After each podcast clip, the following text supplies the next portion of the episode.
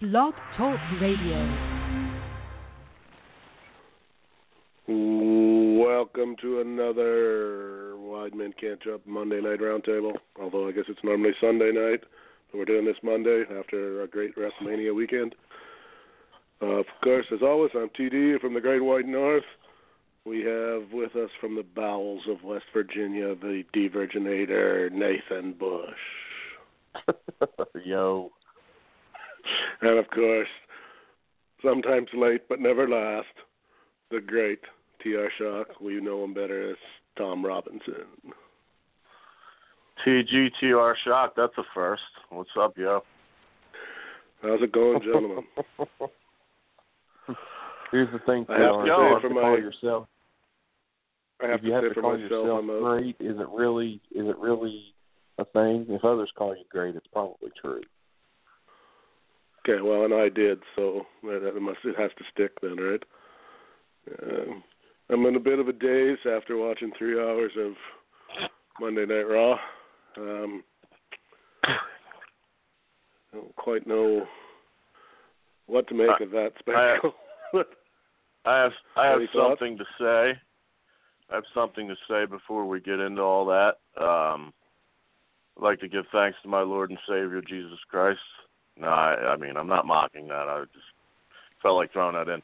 Um, I bet, I bet that mine and Tim's opinion of tonight's show differs just because of our age gap from Nate's. oh, I'm going to guarantee you Uh, it will.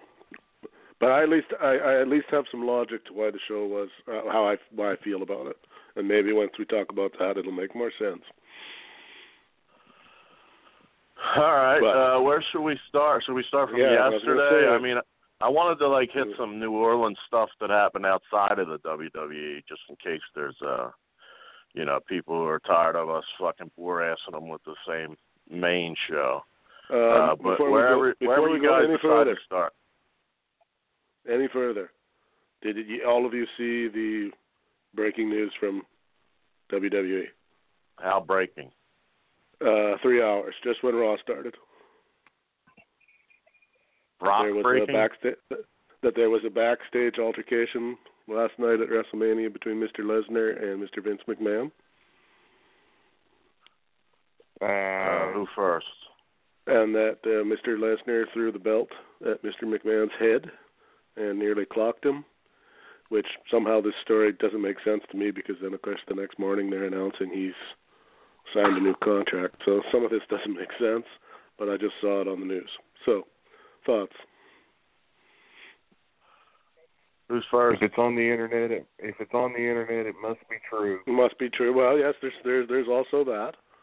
You know, who knows? The story could change by tomorrow, but let's hear Is that from a the West Virginia article? Diverginator. Is that a Meltzer article that you're reading? Uh, no, it wasn't actually.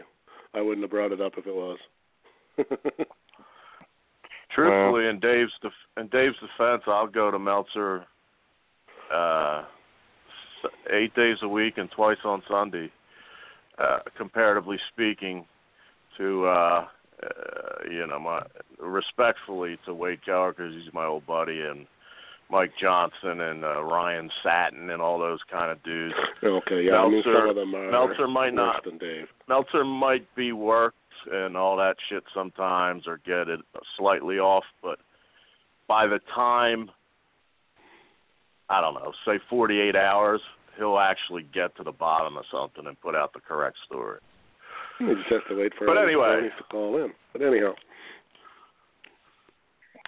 I'll just say about Dave Meltzer. Um, that's the same guy that reported CM Punk's return for Monday Night Raw in Chicago a few years back.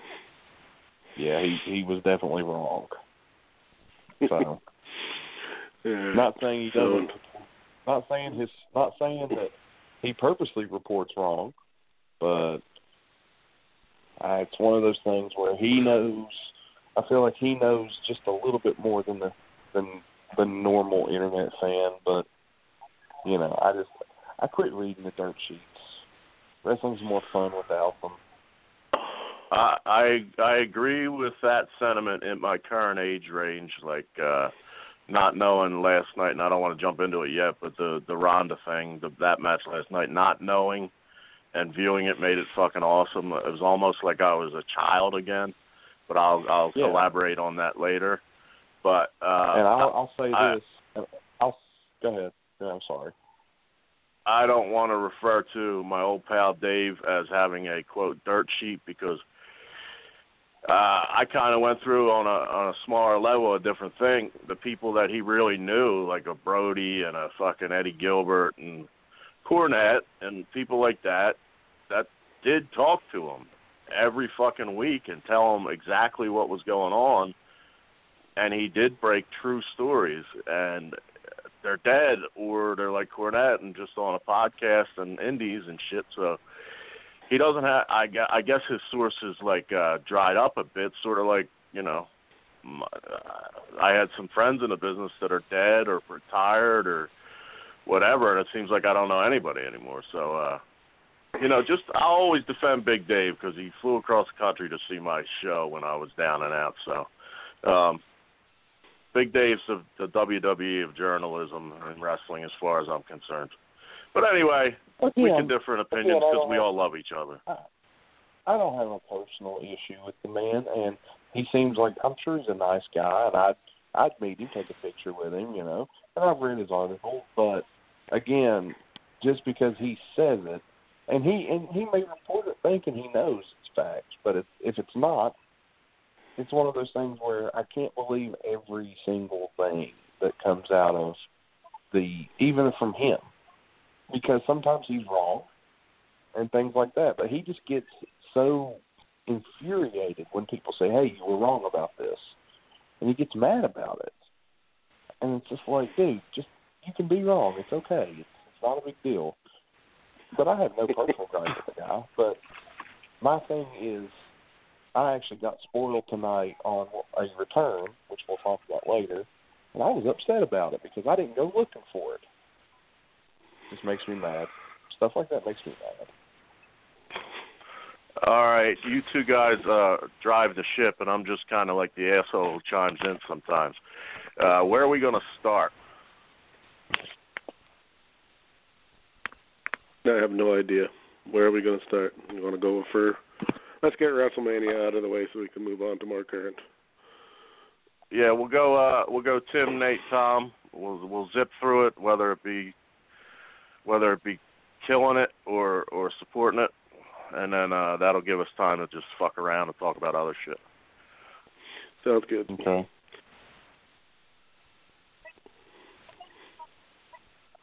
All right. Uh, I suppose somebody needs to get. Are we gonna go in front of match? them. are, are we going match by Um, match here?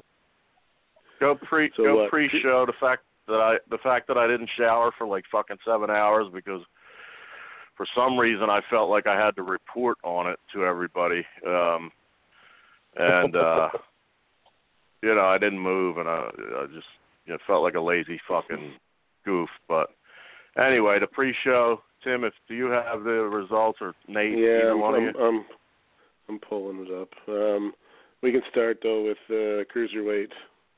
Was uh, what Cedric Alexander against Mustafa Ali, and I You're believe. Yeah. Alexander got, and I believe Alexander got the got the win and the title in that one, if I remember correctly. But I didn't see that match, so I got I can't comment on uh, any of the performance, except I'm I did pick Alexander, but that that was a hundred percent fluke. So, and I'll say so, but Uh, I didn't I didn't see it. So if Nate, if you saw it, maybe you got I some watched comments it. you can make. I watched it. I, I I watched every single match on the card. I sat down at four forty five and I I watched everything. Um Alexander Mustafa, good match. Uh story was supposed to be Mustafa was the heart, Alexander was the soul. It was heart versus soul. Um you know, I see where they serious I'm, I'm serious.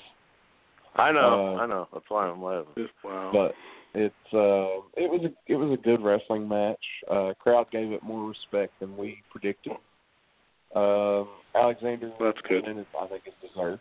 I think that's well deserved. And um I was wrong on that one because I thought they would just with the upcoming tour go with Ali, but hey, good match. Uh, I give it a thumb up. Uh, they didn't uh, they didn't tear the house down, steal the show, but they put on a good match and a, a good.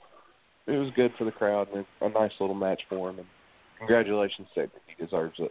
So that work out. actually, bef- before Tom goes, that actually wasn't the first match, was it? No, it's That No, we was went out of first? order, but it, but yeah, Okay, it was, uh, I'm just they went out. Because I think I have the right order here, so I'll I'll switch it to the right order from now on. So anyway, go ahead. Uh, no biggie. Um, uh, Cedric, the entertainer. You told me not to do it last time. Sorry, too easy. Uh, Cedric, um, hi or Cedric or whatever the fuck they said back then. Uh, nice little worker. Uh, Ali the same. Um, you know, in 2002, I saw Daniel Bryan wrestle Low Ki in the finals of Jim Kettner's um, Super 8 or whatever he called it. And I, I was walking out and I looked at those two.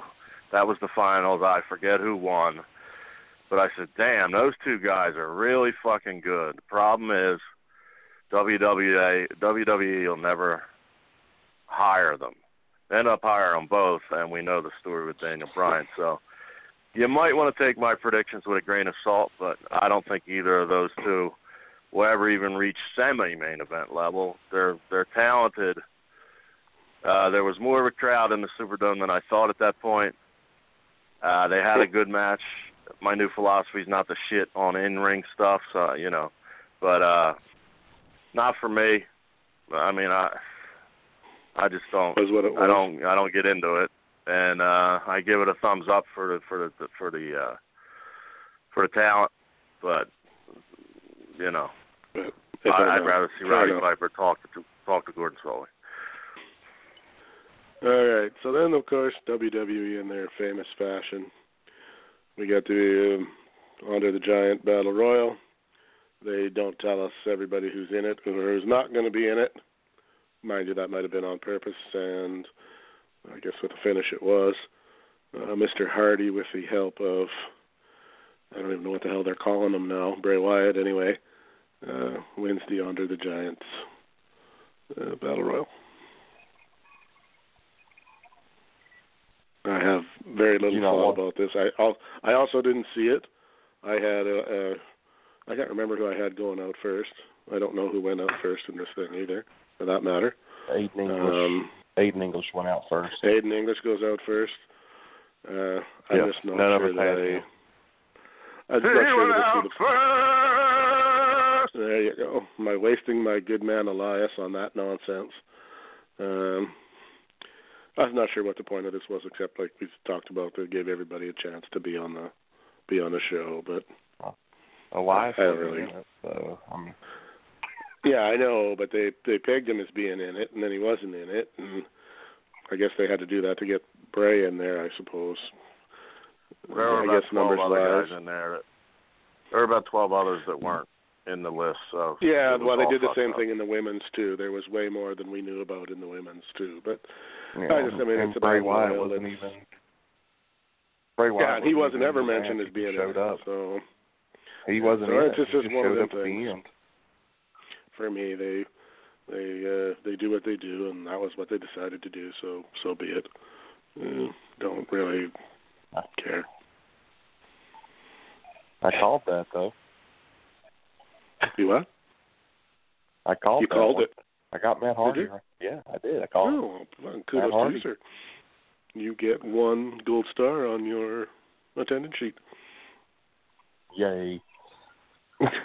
Any- uh, Listen to any the com- any comment? it was a battle royal. Yeah. Yeah.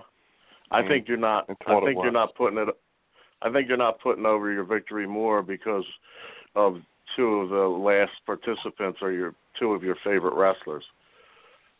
Yeah, and they were in the final final three. Yeah, I saw that.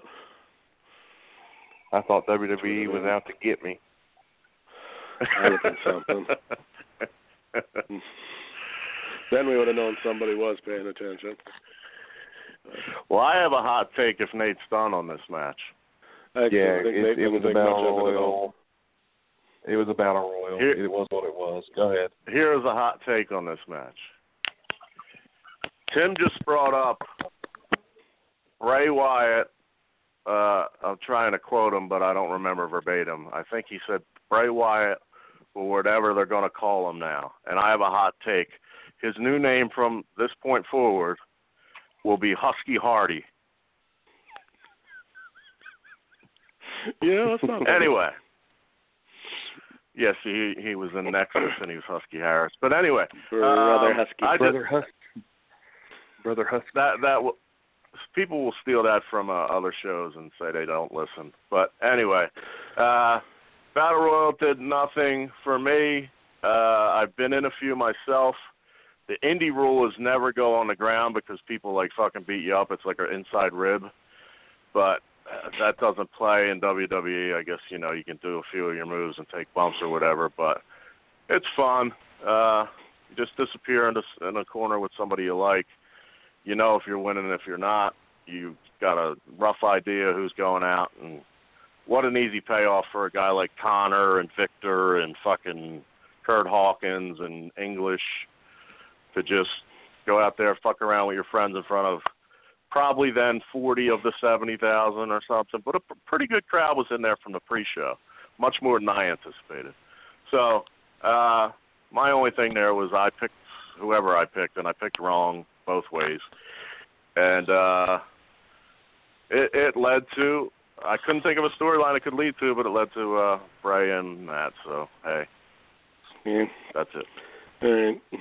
Um, so then we got after that piece of work, we have the women's version, where they also um, there was many more uh, people in it than the 13 that they listed on the web page. Not that it mattered. Um, I guess that came down to what Bayley and Sasha and Naomi. who had a, kind of just disappeared during the during the battle royal, reappeared and tossed the last one out and got the victory. So I'm not really sure why they do that when they could do She it had all in the disappeared. She's very she's very dark skinned. Uh, I saw her she all the time. disappeared. I don't know what they. I don't know if she did the. Uh, I was trying to remember. Nate's the uh, the expert on Royal Rumbles. I seem to remember one in the men's where they thought somebody was eliminated and they just stayed away until the bitter end and came back out. But I'm I, I'm not sure if I got that right or not. Santino. Santino Marella in 2001 or There 2011. we go. I knew I could count on you. I just like I said I'm not sure why they do it. Uh, I don't know why they let her win. Short of, I mean, maybe she did something backstage or something that I don't know about, obviously. But as far as storylines or any of that, it didn't really seem to fit anything. Um, I guess it pushed the Bayley Sasha thing forward another quarter of an inch as they slowly decide which one of those they're going to turn heel.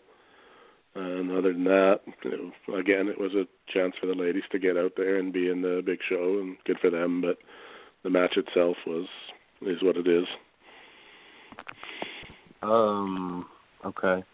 Um. I thought the women's battle royal was again was what it was. The battle royal. Uh, the Naomi victory didn't doesn't make a lot of sense to me. Um, she had her big spiel last year in, in Orlando, winning the title, and which I guess they're high on her. I, I don't know. I mean, she's not bad.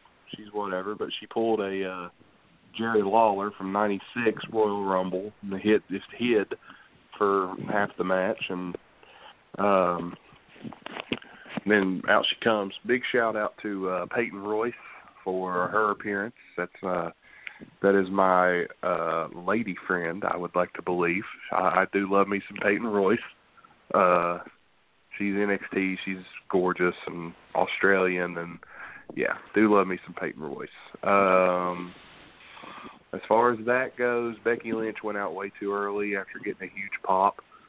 Um, whoever was producing the pre-show was just having a time. They would they were trying to throw commercials in there like they do, which I think is stupid.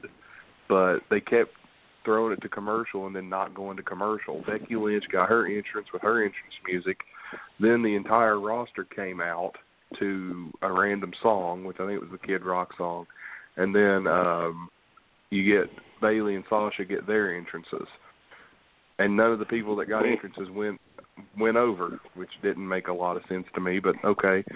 And they just continue to push Becky Lynch on the back burner. This would have really helped Becky Lynch.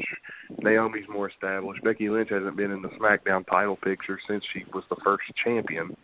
Um, and the only reason she was the first champion was because Bayley, Sasha, and Charlotte weren't there, in my opinion. Um, so I think Becky could have benefited from it. Um, Bayley and Sasha, when it when Becky got eliminated, I think Bayley should have won it, and, the, and she got a better pop when she did throw Sasha out, and the crowd thought she had won. She got a better pop than Naomi did for actually winning the damn thing. So I, Yeah. I think this was a bad move. Uh, I have some thoughts on all of that, but I'll I'll share them once Tom goes. Okay. Uh, thought it was much better than the guys because there was at least a little intrigue. Uh, Peyton Royce is fucking smoking hot. I don't care if she can wrestle. She's Australian, so is Emma, and so is the chick that hangs with her, Billie Kay or whatever her name is. I'd fucking go down under on all three of them. Anyway, moving on. Uh, you boys still there, right? We're listening. Okay, my phone acts up sometime and lights up randomly. and I think I hung up on you. Anyway, um, so uh, yeah, um, give me a case of Foster's and M3, and I'll come out of the room in four days. Uh, as far as Naomi, she entered the WWE as a Funkadactyl with that um, Ariane uh, Andrews, but I forget her old name. Cameron. what was her name? Cameron Cameron. when I used to put yeah, when I used to put their asses together and slowly go up the s- you know in their entrance, I wanted my head to be between those two fucking four chocolate cheeks, I should say. Then I started watching Total Divas. Cameron admitted to having a yeast infection with this uh, greasy, oversized, smelly-looking Armenian boyfriend. So I immediately got turned off to her, and then fucking Naomi marries Oos. No offense, Oos, but I don't want to go after after you, buddy. Uh, so Naomi to me uh, lost her eye candy. They always refer to all black wrestlers as great athletes, which is, I mean, I'm not a race card guy, but that's a subtle racist uh, statement. And I, as you guys said, uh, Bayley could get some steam finally if she just did what she did last night. Uh, you know, Sasha's a more natural heel, but Bayley be a nicer heel because kids love her and all that shit. It was pretty cool. I would have been happy with that. And then uh, there goes fucking uh, Big Butt come and ruin everything. And there's no future for her. She's just there. She's a good employee, all that, but there's nothing they can do with her. Anyway, um, yeah, so that's the finish. And on related news, uh, long, longest tenured, I believe, diva, Alicia Fox, just moments before traveling to the venue, had a uh, argument in the lobby with privileged already Ronda Rousey's douchebag boyfriend Travis Browne. Now, Travis is a heavyweight in the UFC and a average fighter. Big dude, he could kill me, so I hope he's not listening. But uh, as far as heavyweights goes, he's in the middle of the pack, and he is known throughout UFC circles as kind of an asshole, kind of a punk, and she's known as kind of a drunk. I don't know if she would be drinking before a, a show, but anyway, they had a very close face-to-face square-off, which has no angle um, uh, direction. So it was a, a, a legitimate fight, I would believe. There's nothing really that can come out of that except Alicia Fox, the longest tenured female employee, got out of her payday and out of her spotlight, um, which kind of sucks. But I wasn't there. I don't know who started it. I don't know who was the real asshole. But I thought it was kind of like weird that Ronda's boyfriend, who's not an employee, got the benefit of the doubt, and Alicia got blamed and fucked out of her thing. That's all I got to say about that. Hmm, Interesting. Alicia wasn't even in the Royal Rumble. She was Well, supposed that's what to be I'm in saying. something though. I read. Cedric remember Alexander's corner, she been in, and Yeah, she had some some. know. She did have some chance to be out there, but um, going back to the Naomi thing for a minute. Um, and this is gonna this is gonna go off into the politically incorrect area, but I don't care. Um, it was a real, and not that I have a problem with it, if they're doing it for the right reason. But it seemed there was a lot of things that went on last night at that pay per view that were aimed uh, in I'll say it in political correctness and feel good moments and all that sort of stuff. Um, did she win purely for uh, social media and what it looks like? Uh, here's the black lady getting it done. women's movement, minority, tonight's yeah, show. I'll, I'll throw uh, all that in there. We got like without getting into it because we haven't got there yet. You got the Nia Jax winning, and they're oh that's all about bullying and standing up for yourself. And uh, you know they they had a few moments last night where I didn't know that wrestling really gave two hoots about going in those directions, and that's fine that they did. Like I'm not I'm not complaining about it. I'm just using it as a reason for why maybe why she won.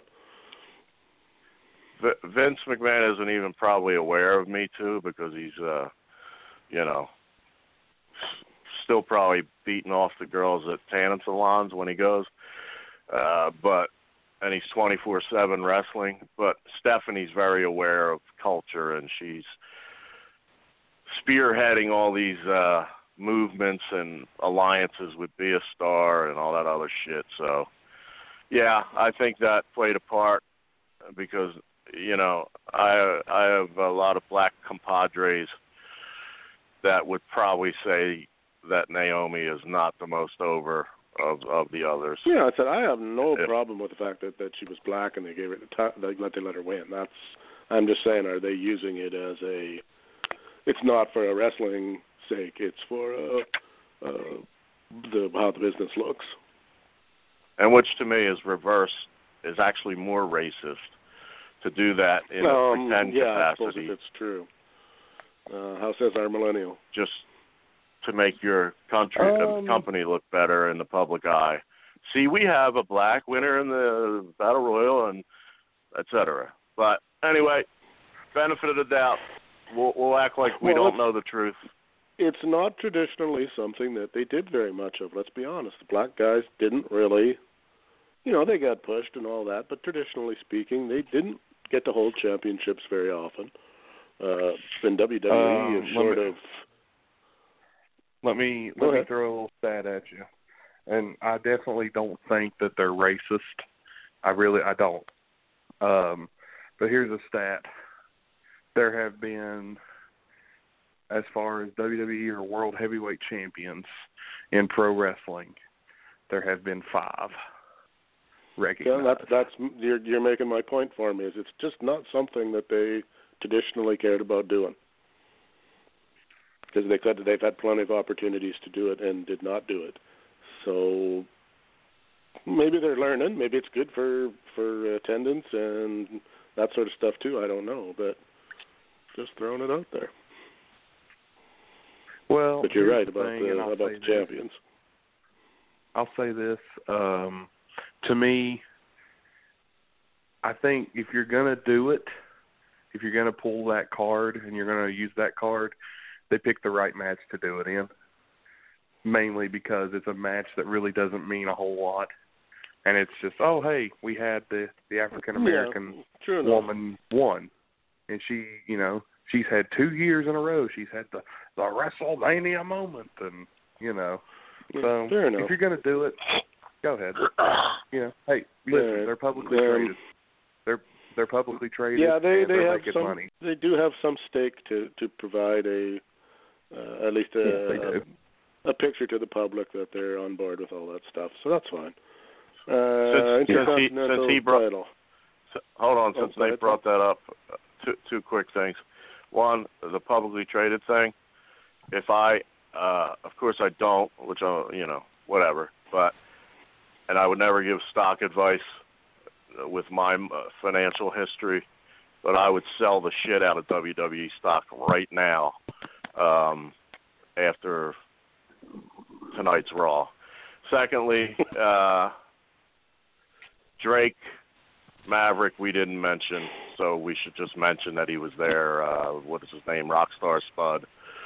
Um, Yeah. For 205 Live. I mean, he he deserved to get a job. He worked hard in TNA, and uh, we never put put the guy over once on this. I don't think so.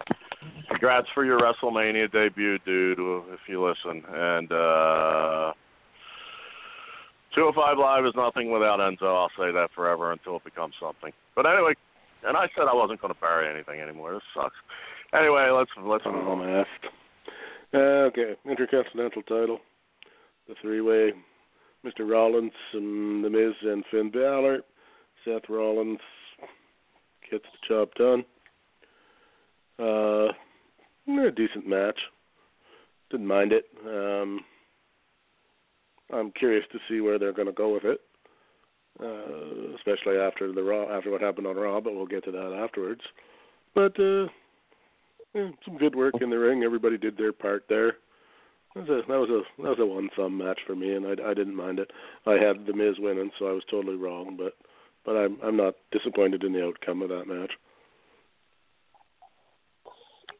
Okay. Um, other than other in terms of in the ring work and matches that were more so about the in ring performance and not the story, this was the best match of the night for that.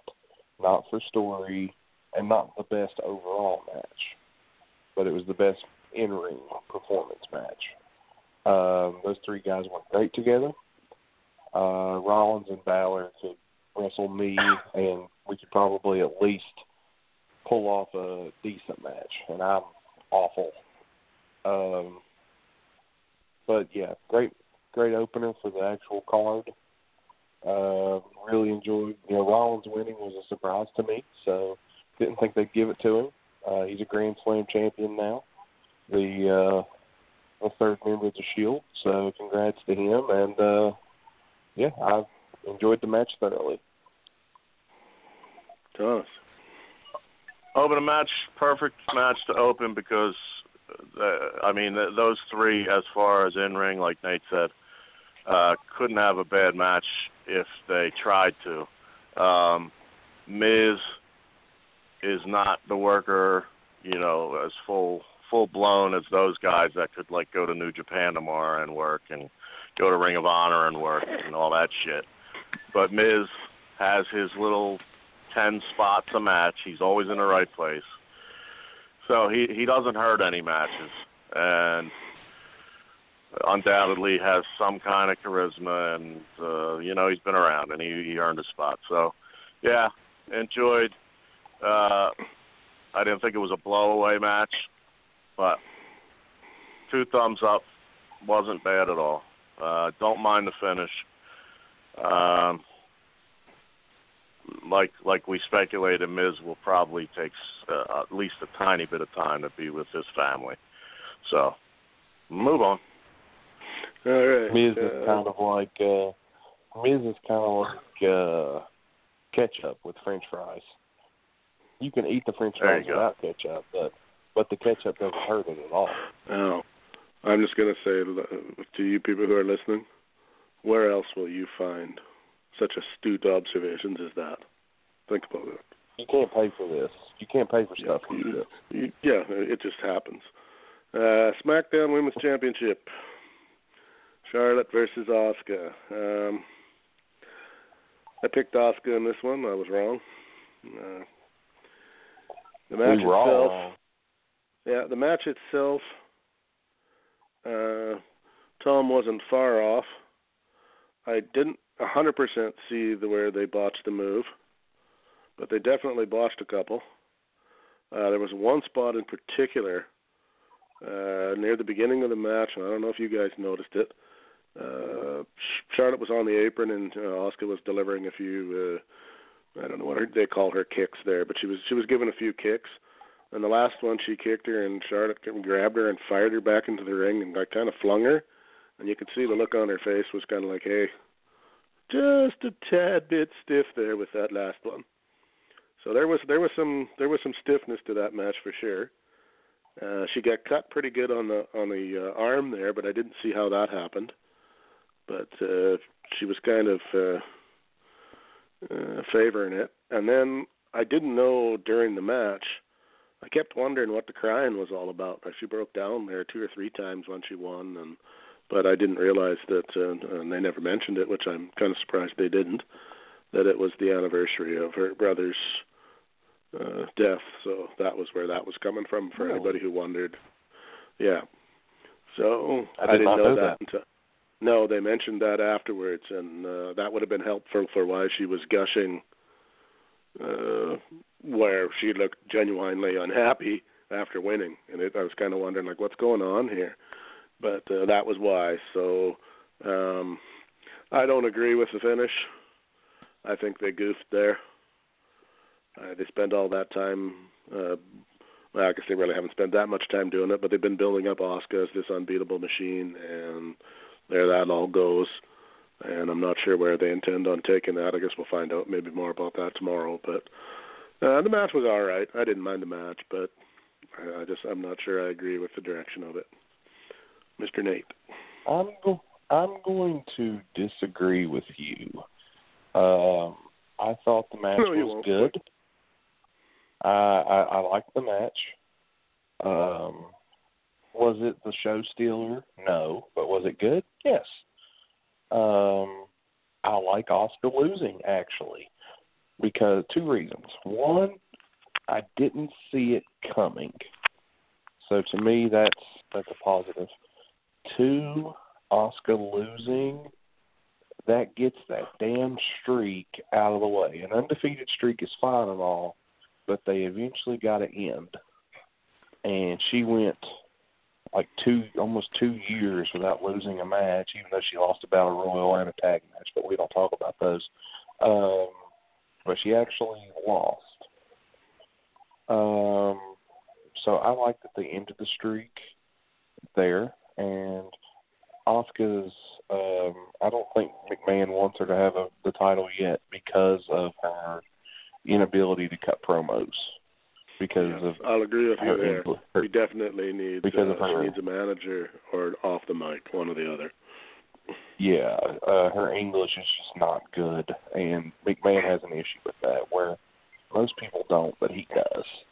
Um, but I enjoyed the match, and the best thing about the best thing about um, the whole night, because we haven't hit this yet, Cena was sitting at ringside having a beer, and it and they kept filming him. They kept going back to him for up until this match, and it was great because he was cracking me up with his faces and and all that stuff. And uh, then after this match is when the referee came over to him and told him the Undertaker's in the back, and Cena jumps the rail and just does this 50 yard dash up the ramp. It just runs. Asuka's in the ring. Charlotte's on the ramp. He just runs past everybody. and Yeah, we're gonna have to I'll agree to definitely agree to disagree because I thought that was just stupid. I thought it was hilarious. It cracked me up. Uh, I just thought it was Because- dumb that why are they stealing the spotlight of this match with this dumbass sitting there when we know something's gonna Well- happen. But anyway, Well, that's just me. The first, the first thing I said when, um, when Cena got up and took off running, I said, "Looks like what happens when you get a text message that says, "Hey, come over, my parents aren't home," and Cena just takes off. now, I guess for you millennials, that uh, Tom, do you need somebody to uh, put that into? That's like when your girlfriend used to phone you after school, or drop you a note in class that her parents weren't going to be home.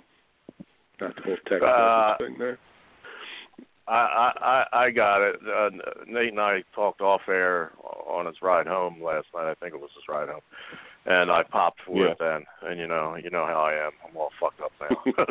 so anyway, um, my take. Uh, I didn't see going in this being anything but a disappointment and I am pleasantly surprised to say I was incorrect. Now that's the difference between me and a lot of these fucking trolls on the internet and shit. I don't mind saying I was wrong. It's fine. Everybody's wrong. I don't have to stick with my opinion when it's clearly wrong. Hint, process. Anyhow, but um it was uh I didn't notice the spot you were talking about, Tim. I'm sure it occurred, but I did notice there were two chops. I don't know who was given to who, but somebody wasn't in the right place. I think one of Charlotte's went into the chin because Asuka was putting her head down instead of up, and they weren't communicating well in the beginning. But they smoothed it all out. Uh, Charlotte added like two or three moves to her repertoire, which I've never seen her do before. I don't, I don't watch every Charlotte match, but um, the her entrance was that of a major star. Uh, three jacked up dudes, probably independent wrestlers that were down there grabbing an extra 500 bucks or something. Uh, finish I loved because I did not see it coming.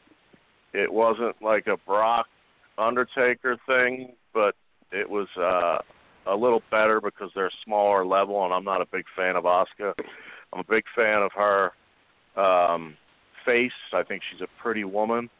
Um and I would pick her at the washy washy if there were a bunch of Asians standing in front of me to to wash me and rub me down and stuff.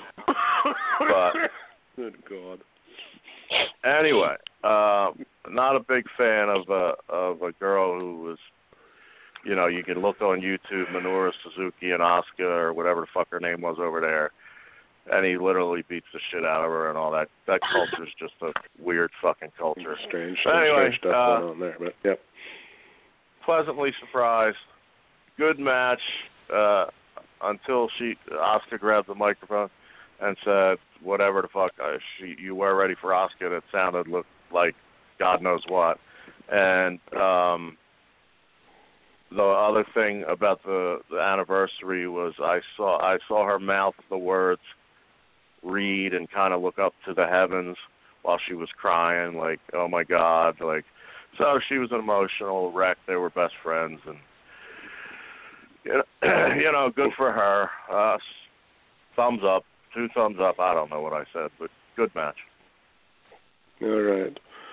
Moving on to the four-way U.S. Championship match, where I think pretty much anybody who called this, I would like to know what their explanation was. Uh, Jinder Mahal defeats Rusev and Bobby Roode. Uh, I'll have to say I did not see that coming. Um, I guess they kind of protected Orton in the way they did it. I'm not quite sure. I mean, short of Nate being uh, with the uh, the the big card coming up in Saudi Arabia, there. Short of that, I I can't see any reason for it. But that being said, it was totally unexpected and caught me entirely off guard. And um, the match itself was all right. wasn't great, but it was okay. Uh, but the result, yeah, I, I'm. I, I never would have picked them winning them, and, and I'm waiting to see what they're going to do with it. They'll probably drop the ball, but I I like the fact that nobody saw it coming. Period. Not even a little bit. So that that worked for me. Well, the reason nobody saw it coming was because nobody wanted it to happen. That may Uh, well be, but Jerry Curl Mahal is just one of those guys that's out there, and it was a it was a it was a good try, but he's just you got to he was buried so hard back when he was jobbing. You know, he was a guy that remember this guy was in 3MB for God's sake, and and he's just he wins every match the same way. Uh, he always gets interference from the little guy outside, and then hits his finisher one, two, three. Uh, why he doesn't do anything other than that, like maybe grab the tights, uh, foot on the rope, um, low blow or something. Just something different. He wins every match he wins. He wins the same way. Um, don't care for him. Match wasn't bad. Um, I can't believe they did it on Rusev Day of all days. Um, I can't believe that. But you know, uh, Rusev comes out, gets a major pop, great reaction, and he has to do the honors for Mahal, and I think they did. That's why he was put in the match uh, was to do the honors, so they could keep Roode and Orton both strong. Um, Rusev rumored asked for his release, and this was one of the things he wanted was to be put on the main card, and I think uh, they put him on there just so he could do the job. And uh, yeah, whatever. Mahal's just another guy I don't understand, and we can have so much other. We deserve better than that. Okay. Uh, as I stated on the preview show, Orton and Roode love each other, love working together, respect each other, want to program one on one. So they could give a fuck if there was a belt there or not.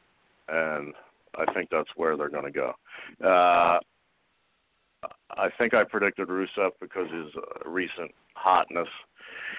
I should have known better uh, because back to what Nate says, if Vince wants something done, he's going to do it no matter what anybody says. Uh, there's, I don't want to bury Jinder Mahal because he transformed his body despite there's a lot of new shit in bodybuilding where you can pass wellness tests to give you vascularity and all that, but you still got to diet your ass off and you still got to train even though you're on the shit. So he turned himself into a, a killer looking dude and all that kind of shit. He was born close to where Tim's calling from, um, in the Calgary area, and he's a good guy. Uh, my buddy Michael Elgin pinned him in Mexico. Little trivia note, but all reports are that he's a good guy. But world champion experiment bored everybody to tears, including yours truly. The finish that Nate talks about is a Cobra Clutch slash Million Dollar Dream slash I'm too uncoordinated to do either right, so I'll just fucking sneak in and do some version of it. So it looks like shit usually. And uh so he's the US champion going into Saudi Arabia as a Canadian born citizen who's of Indian descent. You figure that one out you let me know because I don't know what the fuck's going on there. Yeah. But there again, it's the same story. We got to we, we we it's hard to remember because or at least for me anyway, because I I don't see them as the giant or I forget sometimes that they're the giant global entity that they are. And they are doing a lot of work behind the scenes to try to crack the India market and you know to make some money somewhere besides North America and occasionally I guess they go to Europe every once in a blue moon. So he he's let a me part com- of let me that. comment on that. Let me comment on that because there'll probably be no reason or time later. Um, they're going to Saudi Arabia and 50 man battle royal and the, and the, the matches they announce, etc. It pretty much seems like the whole ring crew, the whole fucking shebang is going to the Middle East. I don't give a fuck if uh, Saudi Arabia is one of our allies in real life, and this is not politics. This is just a safety concern. Uh, Jericho said when uh, he was interviewing Luke Harper on his podcast that both one of them or both of them said that they didn't know that the ruler of the fucking country or something was there, and the Muslim religion has to pray at a certain time, and it's really strictly enforced in countries like that so they had to stop working in the middle of a match to observe the prayer, and the fans all prayed. Mm-hmm. Now that's that's not the environment I want to fucking be in. I don't care if there's millions to be made on that house show or whatever the fuck it's going to be. Mm-hmm. Uh, they probably don't the NFL that way. I know they don't, but the NFL doesn't go play an opening day in fucking uh, Saudi Arabia. The NBA doesn't tour Afghanistan. Middle East is a crazy, violent, fucked up place. And I don't care if you call me a bigot or whatever fuck it would be considered. I'm glad I don't work for WWE because I'd be too much of a pussy to say no, and I'd be scared to death the whole time over there. Off my soapbox. Continue the review. All right. So you're indifferent to the Mahal match. Huh? Kind of like yeah, I guess that's what I meant. okay. Um, moving on.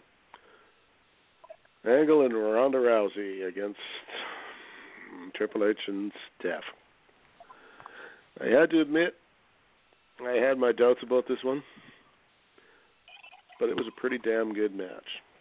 Wrestling wise, it was not, but entertaining wise, I, I I enjoyed it thoroughly. I was happy with the outcome. Uh, I almost shit my pants when you were uh, mere seconds away from calling the finish. Uh, I loved it. I thought it was great. Two two thumbs from me. Um, I thought I thought Ronda Rousey and uh, Angle and Stephanie and Triple H um, pulled off the best match of the night in terms of entertainment value, in terms of having me on the edge of my seat. Uh, Rousey looked better in the ring than I ever expected her to at this stage. She also made Rowdy Roddy Piper sexier than I ever thought he could be, coming out in that kilt. Uh, you got that right. That's just a, I, uh, you know, and Autumn agrees with me. So, but I thought the match was fantastic. Um, I think that'll be the match that this Mania is remembered by. Uh, when we go back and look at this Mania, this will be the match that everyone's like, yeah, now that was a hell of a match. Um, and I thought the finish was well done. There was a cl- couple close calls. Um, just excellent all the way around, all parties involved. Great job. Fantastic. Thomas. Uh, there'll be six thumbs up on this one. Edge of my seat too. I felt like a kid again.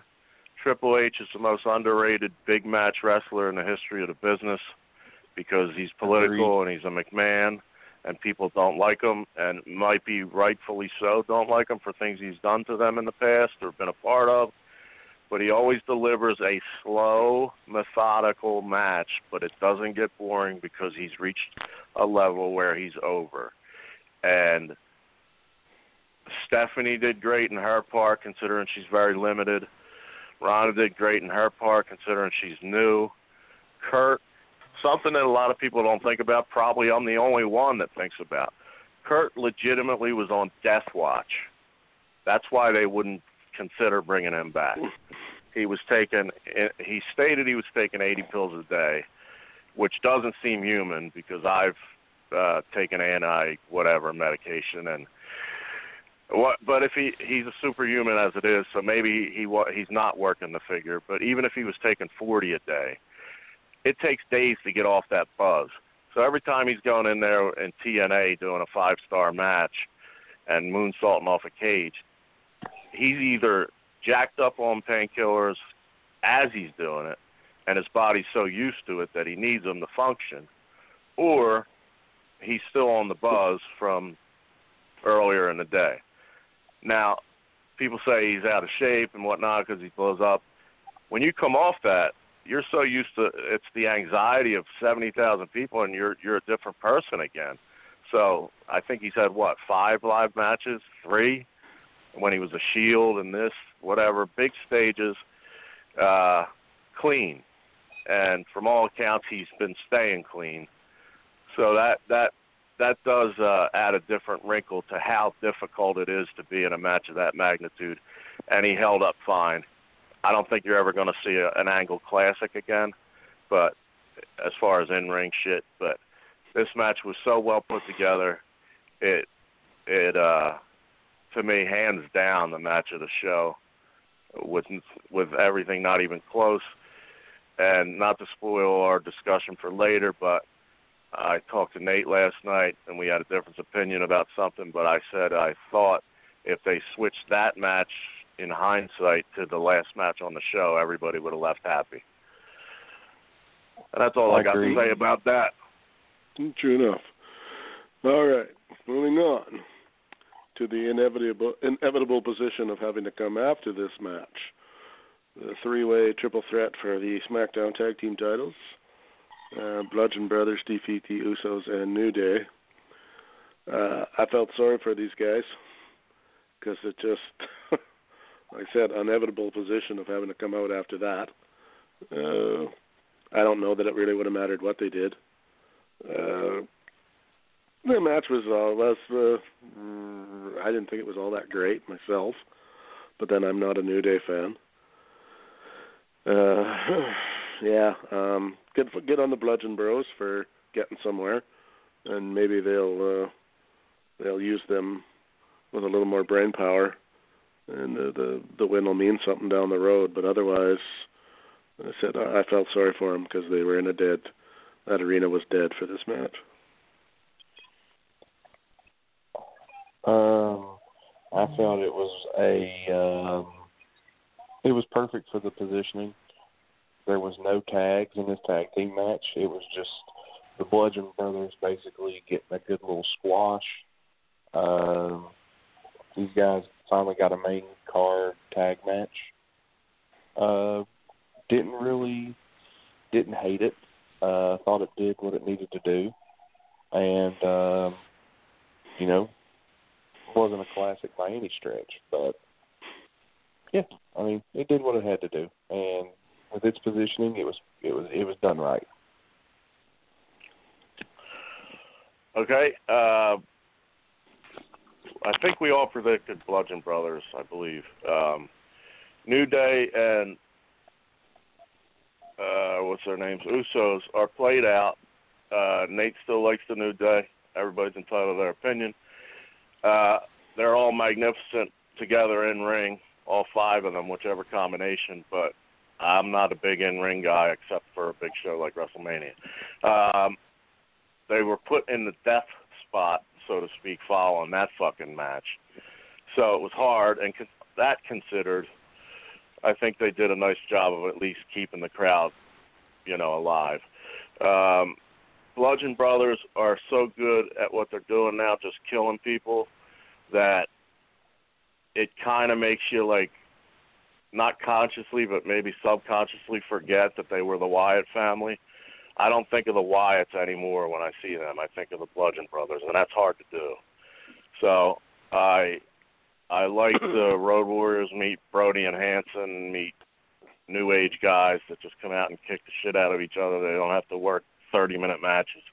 I like a good old fashioned squash, and I hope they continue to use them that way and not uh and not have them doing marathons where they got to really you know work with smaller guys. But uh, on a on a related note, before I end, I have a th- you know thumbs up on the deal because right finish and everything else. But uh, you know, for the wrestling nerds out there, if I'll even say New Day, uh, especially Kofi and Xavier, but if New Day or the Usos, um, I should say especially Usos, um, went and worked the Young Bucks anywhere in the country, it would be the those fans that say they hate the WWE would be fucking popping like crazy for super kick fucking uh in stereo with those two teams against each other.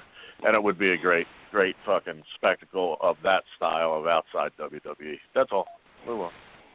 All right. Um next up The Undertaker versus Mr. John Cena. Um, I gotta admit, I popped for this. Uh, I'm not the biggest John Cena fan in the world, although I'll give him all the credit for all the shit he does. Cause he's a he's been a he's been a company man, and then some. Uh, but I have to. I, I mean, watching the Undertaker go up on the ropes was unbelievable. He moved Granted, he didn't do it for very long, but he did some moves that I didn't think he could do anymore, or that they'd let him do. Um, he didn't look bad for an old guy who hasn't wrestled for a year. Um, and I and I I loved it, and I loved that he buried John Cena. That really worked for me. Uh, there was no point to it, of course, because neither of them, the win or the loss or the bury or any of it, really doesn't matter to either of them because they're both so passed over that it really doesn't make any difference but it made the crowd happy, and and I guess that kind of was the point of that whole match. But I loved it. I really, uh, I loved Elias coming out and messing with the crowd, and he was great. Really enjoyed him. Um, and I really liked, uh, you know, Undertaker's entrance is is just it's you can't describe it. It's so wonderful and just it's the best entrance in the game. Um, he looked great. I think he got a hip replaced, and uh, that's made him be able to do more things now that he used to not be able to do. And if this is the last Undertaker match I ever see, I'm happy with that because it was a squash. He looked great. He looked like Taker of old, and it was one of those things where I think they wanted to get the bad taste out of everyone's mouth from last year and from 30, where the streak ended, which I think is one of the biggest mistakes they ever made. Um, but John Cena, uh, congrats to him for getting to do that because you know he had to be just like shit in his pants watching Taker walk to the ring. Um, know, he he once again proved that he is the ultimate in company man. He took the beating. There was nothing oh. in it for him at all, and he took it all, and because that's what they wanted him to do. And that's off, and, That's why he makes the big money. I like Cena. Uh, there was a long time where I dogged Cena like everybody else, but when he started the U.S. Open Challenge, it made me a believer. And uh, Cena's okay by me. So I enjoyed I enjoyed it. It was good. Thomas. All right. I love Cena. Uh, for the most part, always have. Besides the rap and shit. Um, oh Jesus. He. Uh, yeah. Well, to each his own. Um, I liked that they swerved me because they swerved me up to the last fucking minute. I called it on the preview show that the match would happen and all that shit. Um, they swerved me in that they showed his shit in the ring, so I'm like, damn, I nailed it. The Undertaker dead man shit's in the ring, so obviously he's to come out as the American Badass. And Elias, like you said, um, they're protecting him even tonight when uh, Lashley came back, and we're skipping ahead a little bit, but he gets his ass kicked and thrown around, but they they don't ring a bell and pin him. They they still keep him up, which I like. But anyway, back to this match. Um, I think the highlight was the "You Can't See Me" going to the ropes, and Undertaker sits up, and Cena legit, um, not legit feeling, but legit sold it like he was scared, like you know, a horror movie, and just freaked the fuck out and like you know jumped up and whatever that bump was, scare, weird bump thing, run away. Um, I thought perfect booking the squash after what Nate talked about. I mean, you you, you tried to elevate Roman by ending him. You ended his streak, and they were both bad ideas, I think, in hindsight. And now, hopefully, that's his last match, and it's against arguably the top guy of the last 15 years in the whole industry, and the top guy was honored to get squashed. So I didn't want a competitive match. I wanted that. I just wanted the American Badass just so I could be right. But fuck it, who cares? Uh, another great thing. I liked it. Oh, quick, right. quick interruption. Since quick interruption again because he's not on. I don't think anything later. Uh, Elias for those of you who uh, play blackjack, when he comes to your town, his traveling buddies, while uh, Dash and Dawson, whichever was the last one, was hurt. Uh, Dash, I get with Dawson. I don't know. The not the not bald one of the revival and Jason Jordan Dash and him Dash instead of drinking, instead of drinking or going right to bed, they go to whatever Google local casino and play blackjack. So that is a bad habit. I speak from experience. I hope he's not spending his whole fucking payoffs at blackjack table and ends up broke. But if you want to meet Elias, I would suggest to listeners all over the world, because we have them, if he's in your town and there's a casino near the arena, he'll be there within an hour after the show. That's the I like to educate people with these little facts. You are the man. Yeah. Uh, all right. Next match. Daniel Bryan and Shane McMahon against Owens and Zayn. And uh, I have to say they swerved me on this one big time. Uh, the match was really good, though. I enjoyed it.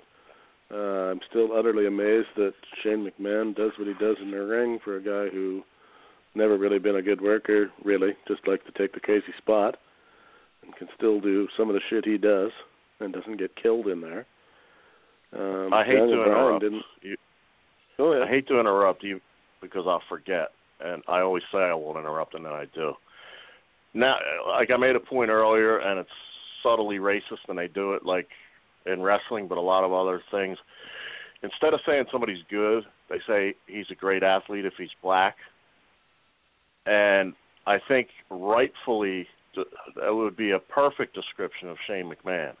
He's not a good wrestler by any means, but he's a great athlete.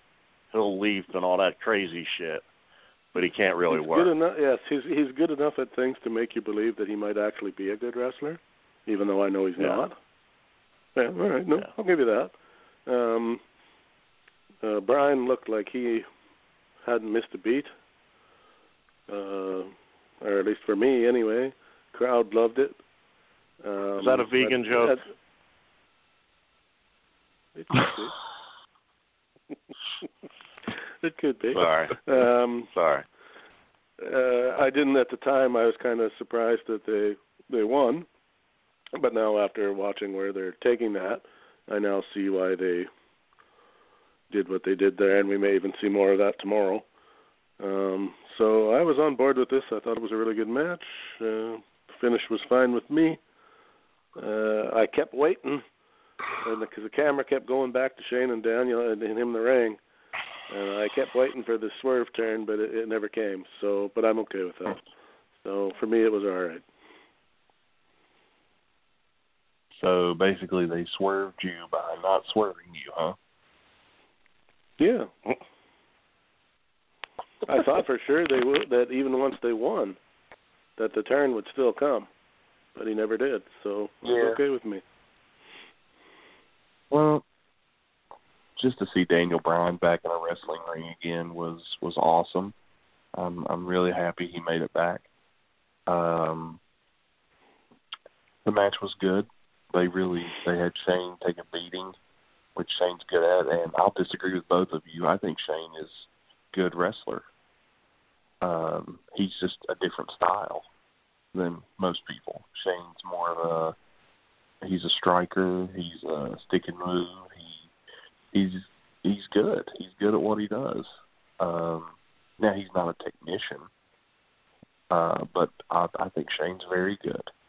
Um, Bryan gets the hot tag, comes in, just throws caution to the wind, looks great doing it. Uh, didn't do any suicide dives or diving headbutts, so that's good news. Um, I thought he did a great job, and I like the match, and uh, interested to see where they go with Owens and Zayn. So, good job, WWE. Indeed. Thomas. Okay. Shane O'Mac did not turn, so I got swerved from them not swerving. I thought uh, one of them would, and it would make no sense for Bryan, and neither of them did. So I was wrong. Cool. Uh, Owens, as I said, is one of my favorites. It was a decent match. I don't want to go crazy. Um, one thing I noticed, a little TR notices things. Uh, Shane's family, when he came out to like hug them and whatnot, the oldest one seems like a little dick. Like he like pushed his dad away and was kind of like, "Don't embarrass me" when his dad tried to kiss him. And then he got in Sami Zayn's face and said, "You ain't got nothing at the top of his lungs," like he legit wanted to fight him. So that kid's got to go to military school like Vince did or something. I gotta He's a McMahon. they got to rein him in or something.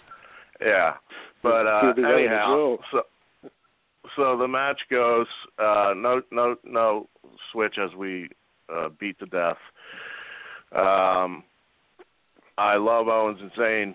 Um, I hope what would be really cool is if they lost again tomorrow night or were kicked out of the building or something, and McMahon paid them to just book like three months worth of dates at fucking Joe Blow uh, indie shows, and they just show up, and just it it works for everybody. It would it would be it would draw a house. It would get them off the road, get them some time home, get paid WWE money. They come back in three months fresh, while everybody thinks it's a shoot firing, or at least they try to make you think it is. Uh, you know, that's just my fantasy book, and probably won't happen. But you know, Cool. uh, that would be fun. And uh, anyway, that's about all I think is in my rattly brain about that. Uh, good match. Great to see the fucking whole Superdome like four years ago with the yes, yes, yes. Uh, uh, it looked like in the beginning. I don't know if he, if this changed, but when they showed Bryan close up, he had his wedding ring on while he was working. I don't know if he took it off at the last minute before they locked up, but that's something I never Mm, noticed before. And Bree was at ringside. I guess they didn't Might have to go back and check that out. Uh, they didn't bring the baby, I don't think uh, that that I noticed. But uh, you know, Bree, uh, she's a Bella. They used to say they're airheads, but if you watch them two together, they they seem like a really really good couple. And considering his father passed away in the midst of his championship dreams and all that stuff, and he's had a lot of tragedy, obviously, and a lot of rough road. He's got a hell of a book. You know, I know he's got a book out there, but he's he's got a hell of a life story to still, you know, have chapters to go. And I'm a big Bryan guy, so. And I said in the earlier in the program, I said he'd never get there, which uh, happily again, I was wrong, and we got a special guy there and a special talent. So we'll see tomorrow night what happens. Sweet. All right. Now I want to throw in one thing before we go further. At this point in the show is where they pull off the WWE pulls out their bullshit. We just set another fucking attendance record crap. During the show, they mentioned several times the crowd was 70,000. 70,000 plus. Then they mentioned, not long before they come out with the record, that it was actually closer to 75,000. Then they announced that the crowd was actually 78,000 and change. So Tim, being Tim, goes and looks up the uh, capacity of uh, the Superdome, and then chuckles quietly to himself and goes, "Well, I guess if people want to believe it, fair enough, but I don't know why they have to do that. It annoys me to death."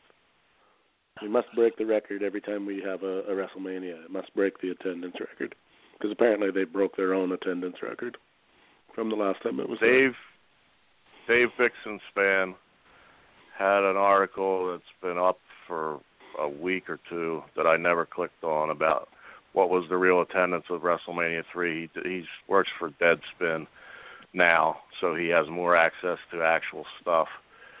Um, falls along those lines. To me, it doesn't matter. I don't give a fuck. But It um, doesn't, but it just seems so the- petty that they do it. Yeah, I mean, but you know, to each his own. Again, like I, I don't care if they said five hundred thousand people were there. I Call mean, it a sellout and be done. Yeah, I, it just, I get you. I, I get you. Yeah. I, it just, it's one of those That's things all. that doesn't.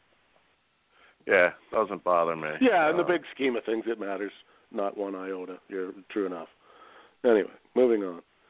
Um, I heard that they I heard that they um they hired the boys from down in Arkansas that did all the counting yesterday for the attendance record.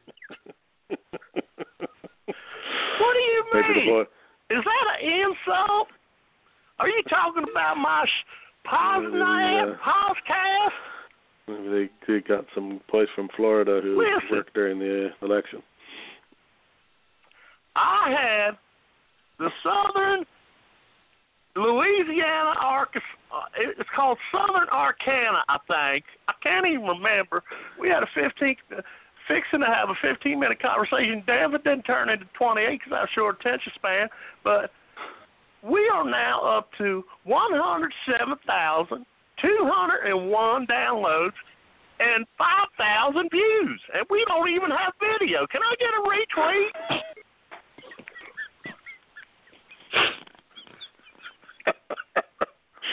oh God, I wonder if they listen And to what- this or not. And, and and if you don't believe me, hold on. Yeah, yeah, this is Lance. Uh, absolutely, we're you know I don't I don't live in the past. Fuck those other shows; they're too long. And absolutely, I re- I believe my partner that we have. I I think he said 100,000, or maybe we're close to 120,000. And join our our group called Drool Kids because most of us are, you know, have some disability and we drool and we read about professional wrestling. Uh, I'm in my Japanese shirt and nothing else. I'm a professional barista who takes uh, public subway to and from work for two hours, and I have no pants on. Anyway, see you later.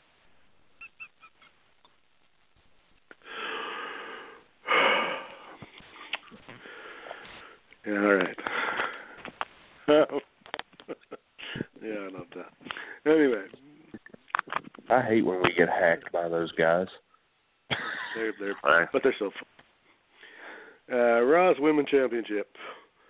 Nia defeats Alexa Bliss to become the champ. Um, I mean, again, from a working standpoint, this this was what it was. Uh, it was better than I expected, however, I must say. And uh, I just, uh, it, it's kind of the, and I don't mean to slight the woman, but it, for me, it's kind of the Andre the Giant syndrome. How do they beat her? Like now that they gave her the title, who legitimately comes along and defeats her? Because nobody really should be able to, by rights. There's just nobody even close to her size in the in the either shows. They need to find themselves another uh, bigger sized lady to to come in there and at least make a threat in that sense. But uh, she's getting better. She's slowly getting better. She was cried like a baby when she won too, which I thought was interesting. And uh, for it being the women's match and me not really caring all that much, eh, it was all right. She kicked the shit out of Mickie James at the beginning, which was pretty cool. And by the way, Mickie looked smoking hot. Um, yeah, so that's my thoughts on that match. Um, I'll say this: uh, the match was better than I thought it would be. I thought it'd be a two-minute squash. Ended up going about ten. Uh, I thought Alexa had her working working boots on. Alexa looked great. She really played the dastardly heel and did everything that you should do on her end. Um, I thought Nia did good. Didn't look like she hurt it, and um, you know it was a mismatch. And uh, Tim uh, Bayley actually beat Nia Jax down in NXT, and the way they did it was pretty pretty good. Um, Okay. Well, yeah, no, I'm, I'm all right, but that's that's NXT. So is that? I mean, is there ever Yeah, open hell that true. happening in WWE? So, I mean, Very yeah, true, there's ways but, to do it. um, Surely, it's whether they have the guts to do them or not. Is the, the question. well, I mean, you could, continue. you could do there. There's several ways you could beat her, but again, you know, it just depends on how fancy They you want to get. they did do a good job of like she worked the knee, you know, and they they did Yeah. do a good job of showing okay there is maybe a way for her to get her down on the ground. Don't know how the hell she ever would have Mhm. pinned her, but but still they did do a good job of that. I, I I'll give points. Yeah, I said it uh, for me too. It was a much better match than I thought it was going to be. Yeah, same here. But uh, thought they did good. Uh, Stevie Wonder saw it coming. He saw the result. Uh, so I'll go ahead and just say, you know, good match. Girls did a good job. Alexa's gorgeous, and Indeed, Nia's I love that also. girl. Oh, me too. And Nia's uh, Nia's a pretty woman herself. So congrats to both of them. So All right.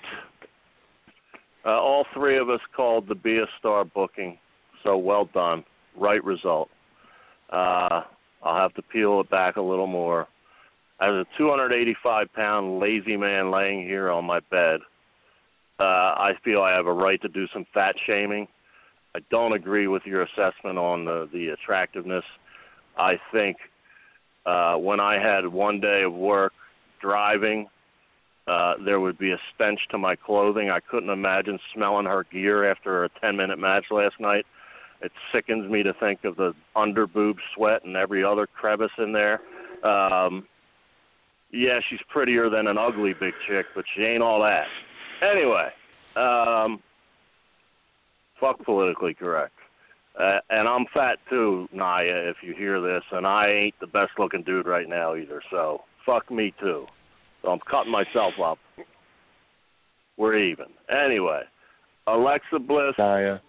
And and, and uh, do you want to apologize for me? Nia, if you're listening, don't worry about him. You can have me. Okay.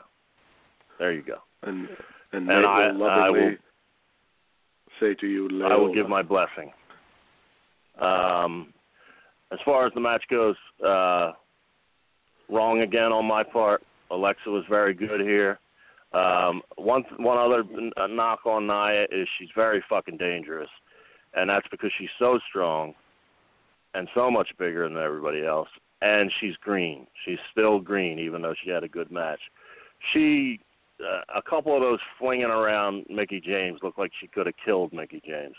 Like the one she had heels on, and it, it made like this crazy indentation into the thing. If you watch it back, it was a little scary. And then um, anyway, the MILF Mickie James trivia note or, or little fact: if you can still find it on YouTube or Dailymotion, the Jenny Jones show, Mickie James before her boob job but still pretty hot, half naked, trying to impress her high school bullies who used to call her like names.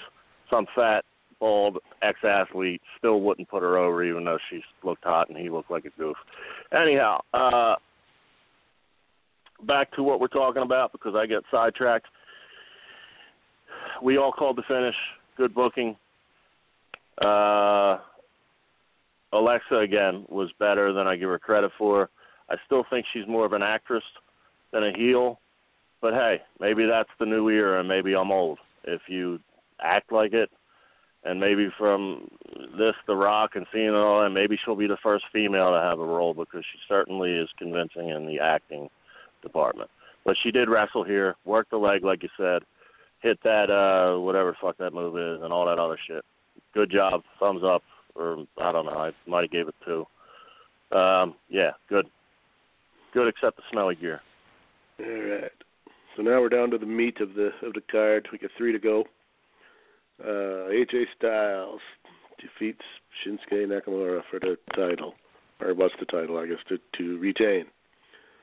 Um, hell of a match, or at least I thought so. Both of those guys can can bring it when they wanna. I was a little disappointed in the finish until the swerve, and then I wasn't anymore because I was okay with it at that point. Um, I'm curious to see where they take that.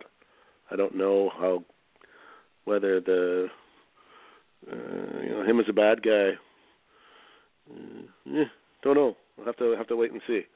But uh, as far as the match goes, it was it was good. AJ Styles, for me anyway, could uh, how did they say could have a match with the broom and make the broom look good. Um, and Nakamura's no slouch either, but uh, that was a it was a good match. It was a good wrestling match for me, and uh, I, I'll give that one the the two thumbs. um, AJ Styles is probably the single best worker on planet Earth today. Um, he never, never has a bad match, and they're all different. They're never the same. He's fantastic. He's the guy. Um, Nakamura is a great worker. Uh, again, the reason he didn't win, I believe, is the language barrier. Again, um, I think that's the reason why they're so hesitant about putting the title on him. Um, as far as the swerve that nobody saw coming, the heel turn, um, Nakamura Pearl Harbor's AJ Styles. Um, really liked uh, liked the heel turn from Nakamura that makes him gives him a different character, maybe gives him a little more personality. Uh, the foreigners being the heels is something Vince always loves. So we'll see how this goes. Um, I think it'll help him uh, develop more. I just wish they'd give him a mouthpiece. That's the only thing I want. Um, but love it, love the match. Great in ring match. Not as good as what I had hoped, but then again, the bar was set high for this one. Uh, it was a really good match though, so not disappointing at all. Two thumbs. Okay. Um, dream match. I was quoted as saying, "Who's fucking dream?" Ain't my dream match. Happened before. Anyway, uh, Nakamura's entrance, as I predicted, was fucking awesome. I love that live guitar. I love the live fiddles, violins, whatever the fuck you people call them. Uh, I just love that fucking entrance song. Uh, I can't even explain how much. Um, but after he hits the ring, he hasn't had a blowaway match since uh, what's his name, uh, Sami Zayn at Takeover. Um, AJ Styles, best in the world when he was waiting for a springboard, uh, whatever, fuck, uh, flying forearm. He looked like he was barely over the ropes. I never saw his height so exposed as in that match, which I'm not going to gain any fans here, but it was a very good match because they those two couldn't have a bad match because they are good, but not great, not a dream match, not a match of the year, none of that garbage, and uh two thumbs up just because they're that talented in ring work and whatever, but. I hate to use Stephanie McMahon's terms about these two gentlemen, but I'm going to do it. And my other line's ringing too, by the way. I don't know if I should pick it up, but before I do, I got to say this. I think those two are B plus players. No, Yeah, I said absolutely not. My Absolutely other line's not. ringing. Hold on, hold on, hold on. Beep. Yo, you fucking assholes. I was listening for about fucking two hours or something now. And, you know, I don't even give a fuck about Tim and Nate right now because this fucking TR infuriated me. I'm fucking Scott if you don't fucking remember. I called. I don't know if you recognize the voice.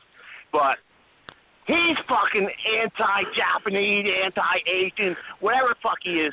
You know what I did after last night's five-star classic? It was a dream match. I dreamed about it before, during, and after, and I jerked off to it because, listen, Shinsuke Nakamura is top three in the world. AJ Styles is top three in the world. Okada's top three in the world. Okay? Tanahashi's top three in the world. Okay? Matt Sydal's top three in the world. Kenny Omega's top three in the world. Um, anyway, they're all top three in the world. Nate, that favor is top three in the world. You fucking idiots. New, not you guys, that fucking TR. I was in the fucking stadium, right? And it was so fucking over that it was shaking. It, the fucking thing was shaking because everybody knows that the fucking country of Japan is the size of Canada and the United States together. and Rikidozan is bigger than Muhammad Ali, Michael Jordan, Hulk Hogan, and fucking Babe Ruth combined. You fucking asshole TR. I was in the fucking stadium. Get it, fuckhead? I fucking saved all year from my job at Arby's. And I, after my merch from New Japan World and all my pictures of Okada, because he's top three in the world. Actually, he's the best of all time. But I hate this fucking ragging on Nakamura just 'cause fucking TJ or TR or whatever his name is is a racist. And that match was. Did I did I rate it? It was seven stars. It was slightly ahead of Omega Okada three, and I believe there should be a trilogy on WrestleMania, Royal Rumble, Survivor Series, fucking in your house, everything that they do currently. And Nakamura is the best, and that's all I got to say, man. If he pisses me off, I might call you guys later, but TR fucking sucks.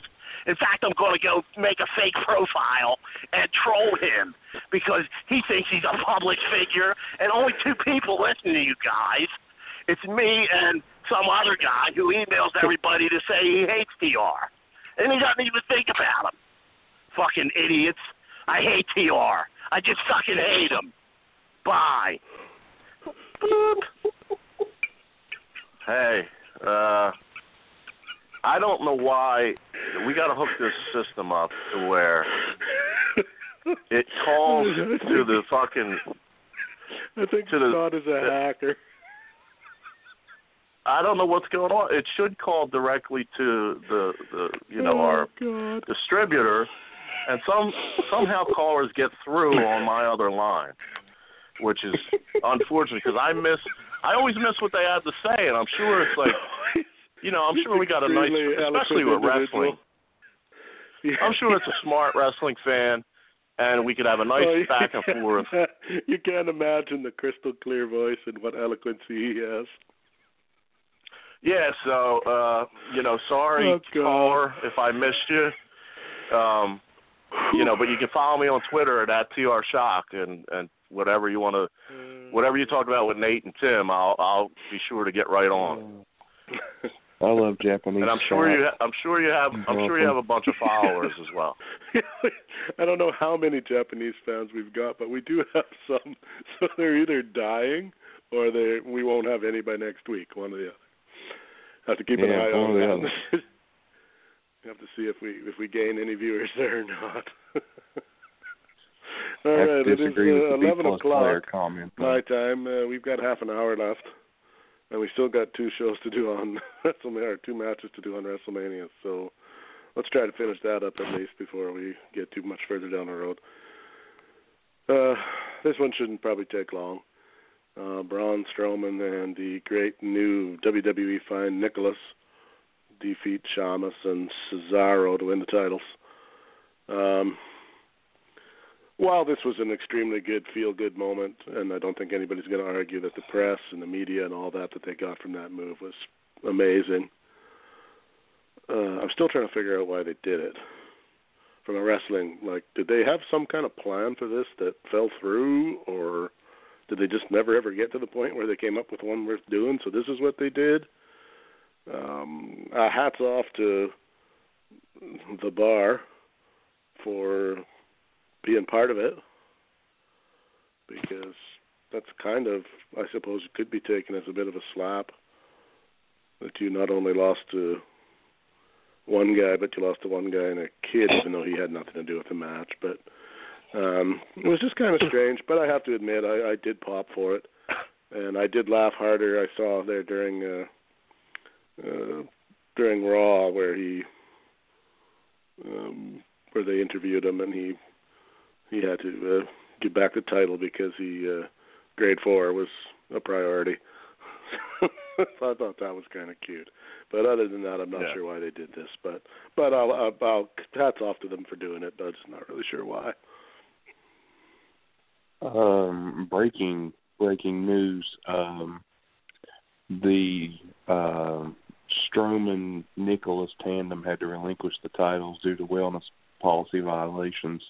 Uh, Nicholas tested positive for some things that he wasn't allowed to have. Um, so that's a definite downer there. Uh, bright career The- streak at Mania now is it one the and rumor zero for was Nicholas. uh, the rumor was adult Just say no, multivitamins. Nicholas. adult multivitamins was the rumor. I Yeah. noticed he was a little vascular last night, but I thought it was my TV. Yeah, he uh, he did say he did say during the interview too that they were gonna they would be back when he graduated high school to retake to take the titles back and somebody was gonna get a I believe he said a taste of his fists, which I thought was hilarious. Yeah, he said some. He said someone was going to get these hands. Um, yes, that's what it was. I heard Nick. I heard Nicholas didn't work well in the match. They told him uh he was going to get juice, and he requested apple, but nobody really understood. So it was kind of lost on him. Uh, Where's that sound effect? oh, but uh, yeah, it was a pretty well cool. done. I had a. cool I, I thought it was, was pretty yeah. cool. Y- Yeah, and uh he was referee John Cone's son, I believe is what they said. Uh So yeah, uh, Corey Graves made the call the night. He said, "How is this kid going to defend the title? Doesn't he have like algebra or something?" Yeah. Cracked up, but uh, I, well, it was good. It was good for what it was. I'll leave it at that. Okay. Tom, Uh, I thought I thought uh, David Cone used to pitch in baseball. I didn't know he was a referee now. Anyhow, um, yeah, I I I hated this. I got that. Um, I uh, I'm glad it wasn't my prediction of Big Show. I had a feeling it was going to be a letdown. My secret hope was Enzo, and then they could do something with the odd couple or whatever. But it was Nicholas, and you know, like you guys said, it was a nice little moment and this, that, and the well, other. But, you know, once again, this was done purely for uh, media and the public. You know, the, the the take of the company and what a feel good moment, and you two can have a feel good moment. When you think of the things that they could have done in this spot, yeah. and that's what they chose. You know, that's what they ended up doing is kind of lame from that perspective. But um, since since we, you know, been bothered by um, the Arkansas, I mean, shit, they they could have pulled Scott out of the crowd, and he could have laid. That's a, what I'm talking about. He was there into a- Yeah, he could have turned that into a 14-star Japanese Braun Strowman special. Yeah. So we The we thing, wasted the a lot thing of that time. gets me, the thing that gets me is there were so many indie workers in that crowd they could have grabbed. That's what True. I said. There were so many. There were so many ways they could have went with it, and they didn't. And it, you know, it's, there again, it makes you wonder sometimes what they think down there. But, but I get why they did what they Well, yeah. did too. So I didn't like it. Maybe I'm a, a fucking dick because yeah, I don't kind know. Maybe I'm a dick. So that's understandable. I didn't like it because uh There was Cesaro no and them Asian. He wasn't Asian, you know. I don't know what you're talking about, but Nick, Um, Nicholas was was the white guy. and you can't prove that because Tiger Tiger Woods is Asian too, and nobody knows that really. At least they don't announce it that way. Anyhow, um, yeah, back to the match. I didn't like it. Uh, all they did was you know double suplex, and Nicholas was trying to stay out of the way. He obviously, when he tagged in, it it became clear that not that it wasn't already that he was part of. He was a plant um, to tag back out or whatever, and I was just let down that they didn't have some kind of like surprise with all the build. It was a surprise, but not the kind I wanted. Um, they relinquished the titles tonight, which we'll get to in a bit.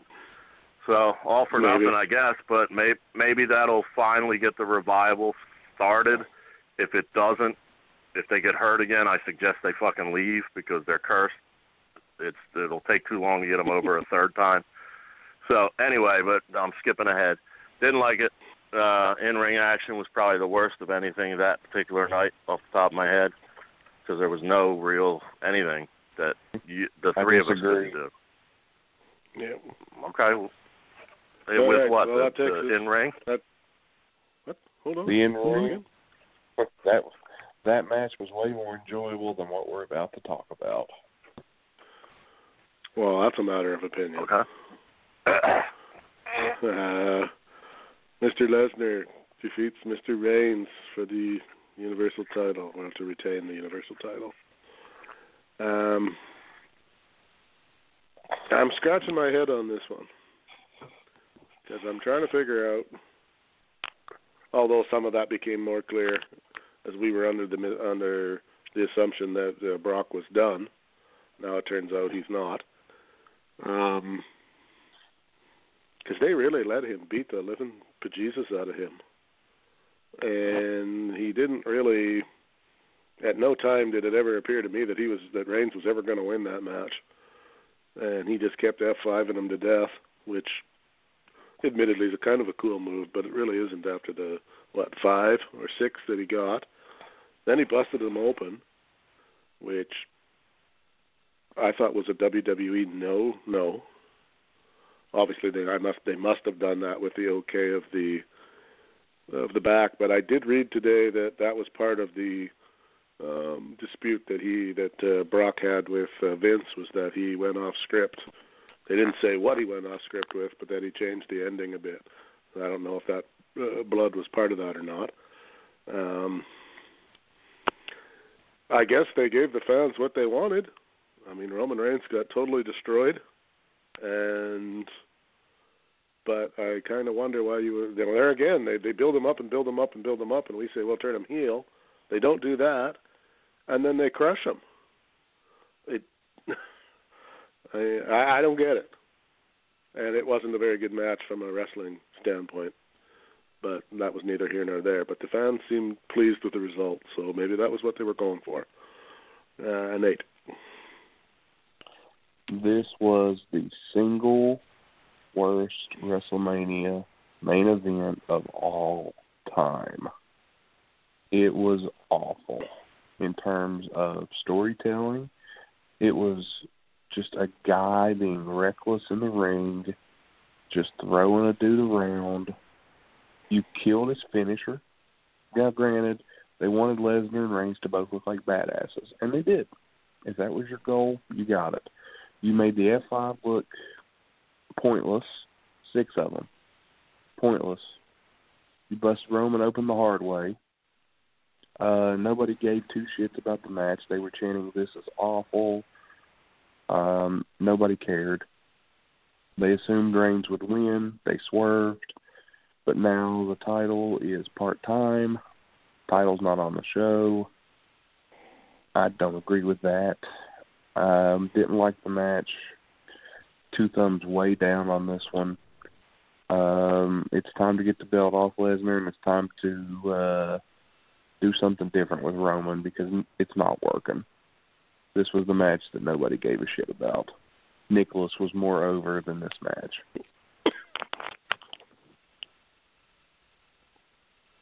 May I have the floor, sir?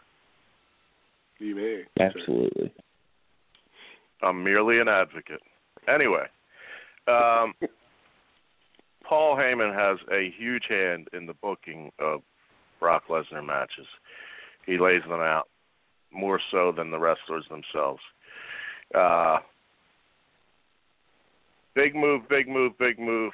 It wasn't any different, in my opinion, than any other Brock Lesnar main event, whether it be Orton, Cena, Triple H. Suplex City, bitch. Um, the one thing I will definitely agree with you, and I didn't even think about this as a word, but reckless was definitely something I'll say I agree with you with. Lesnar was reckless. First of all, he did an overhead suplex and didn't take him all the way over and, and almost broke Reigns' neck outside the ring. Then he clears the German announce table for apparently a spot to go to the German announce table, I would think, but skips it. And uh, you know, I might be confused with spots, but he, he skipped the table no. at one point. point, and and then he does this belly to, because I know he got speared and all that shit too on the table, but but he did this belly to overhead, what looked like and then he decided to stop and just push Reigns' face into the different table. Yeah, that was the hard spot. Odd. I thought he that, was going to try to put that, him through the table, but so the reckless stuff, yeah, but um, it it was not any different than any other Lesnar main event that I ever saw, other than the crowd was disinterested. They said this is awful and they also said they also had beach balls, and they also said CM Punk and whatever else you could imagine, but it wasn't the whole crowd. There was seventy thousand, whether we think it or it was seventy eight or seventy three or seventy one. It was at least seventy, and a good forty of them were just fucking families and shit. The, like the other thirty vocal ones you could hear, but there were people watching the match too, and they they worked uh, a, a Lesnar style squash match, and everybody thought, and that's part of the reason they shit on it, that it's Roman going over. And the swerve, they had Rock or Rock Brock go over clean. So what happened in the ropes with the sound down to me was a typical Brock Lesnar main event with a different finish. Therefore, I thought maybe overrated a little last night with the two thumbs up. Now that you brought Reckless to my attention, but I would definitely give it one thumbs up especially uh, considering the blood as well. I believe you never know with Heyman, McMahon, Lesnar, and whoever he works slash fights that blood's a no no, but they could hard way on purpose, which is very easy over the eyebrow, or where he did it, he threw stiff elbows, maybe uh, uh, Roman prepped with a little gash under the hair, and then he just opened it up with those very stiff elbows. Another reckless thing, though. Could have knocked him out doing that. Um, but a crimson mask, I thought that was pretty cool for the first time on Roman's face. That dude bleeds pretty good. You got to give him that. And uh, yeah, he looked he looked scary too when he was covered. Yeah, and and, and as I said, Bra- uh, Brock gets the pin, which nobody expects because Dana put out there, and I fell for it, hook, line, and sinker to come back. Dana's in the audience, shown another red flag that I was swerved, but I didn't even think of it. And uh, you know, okay, uh, if it was switch positions like I alluded to earlier with the Rousey finishing sequence, uh, people wouldn't have shit on it as much, and they would have went home happy because that Rousey and Angle fucking thing was so good. Um, so I liked it. Uh, they already, and you know, we're going to cover this, and I hate doing jumping ahead, but it it it goes into the review of the match once I see where they're heading. They probably, I don't know if you guys know the details of the re-signing, but if that altercation was real and he re-signed, he re-signed because he's a douchebag. Rock, that's not a work. He is a douchebag. And if he re-signed, he probably got the biggest single one-month contract in the history of sports entertainment to go to that fucking Middle East, which I know you had to pay him a bazillion dollars to do, and he'll drop it there where the fans aren't smart and they do cheer the good guy, even though Roman good guy, you know, it's hard to say with a straight face. But a Saudi Arabian crowd is like 50 years behind us. They will cheer every baby face, and perfect place for him to drop it. And they already gave away the backlash or whatever the fuck the next thing is Fastlane, one of them jabron things with Samoa Joe. So they are going full steam ahead. Vince is being stubborn. Reigns is his champion. Joe's the next guy he's going to beat. Joe ain't winning the fucking title. And uh, love it or leave it, you got to get used to it. And that's part of the reason why I said I'd sell my WWE stock right now because Roman Reigns is your guy. It's just the way it is. And unless Vince croaks between now and Saudi Arabia, Roman Reigns is your guy. Uh, good night, everybody, from WrestleMania. That's all I got to say. All right. Well, I'm trying to I'm trying to dig up anything on this Lesnar signing, but of course, its terms were not released. Nonsense as usual. So, um, for all we know, that could be a month. It could be uh, date at a time. It could be I mean, they've done it with him before, where he signed for you know two pay-per-views and ten appearances, whatever they decide to make him. You know, you really don't know. But we, do, I, I know for sure he's not he's not going to come back full time because he's not into that. So, um, it well, just seems like a strange Nate's, decision. To Nate's make. Nate's not high on this whole thing, and I'm not going to try to change his mind because that's his opinion. But um, it's time, in my opinion, factor in tonight's show, and I think tomorrow's show will have some different surprises too. To to kind of let those guys go. It's time to let take the training wheels off the other guys. Uh, let them swim in the deep end of the pool. Cena can be, you know, part time and do his movies. Lesnar, just get rid of him. I mean, you pay him a bazillion dollars. He, he's not going to he's an attraction. He's a draw, yeah. But w- what's the use? Well, but is he? Is he in the sense that? I mean, do, do, does WrestleMania sell out whether Brock Lesnar's on the card or not? Well, uh, I mean, I see the way you're going, but we don't know because we, you know, we've like uh, uh, the point. You're, you're actually proving my point in a in a in a in a weird way because there it's it has a lot of layers. It's time to go with everybody but Cena, Triple H, Undertaker, Brock Lesnar. It's Randy Orton even. All the old they're not- guard. They could still have yeah, jobs. because they're but not making. They're not. Who do they have that is coming up that can take any of those spots right now? Nobody. They need to make some. Uh, that's why I said I would sell the stock, but maybe you know maybe they'll pull a rabbit out of their ass and Well, find a hard to CM say, Punk and Daniel Bryan in the rough. You know, I don't mean, know. lately their way of dealing with things is they go and sign. You know, in the last couple of years, anyway, they go and sign guys like Styles and people like that. But there's none of them really left. Uh, I There's mean, not there's some good indie work. There's some good indie workers. Don't get me wrong, but I don't know that there's really. I mean, Nate would know more about that than me. I don't know if there's anybody out there that, you know, that could they could sign that in two months can be headlining a WrestleMania and draw. I don't know.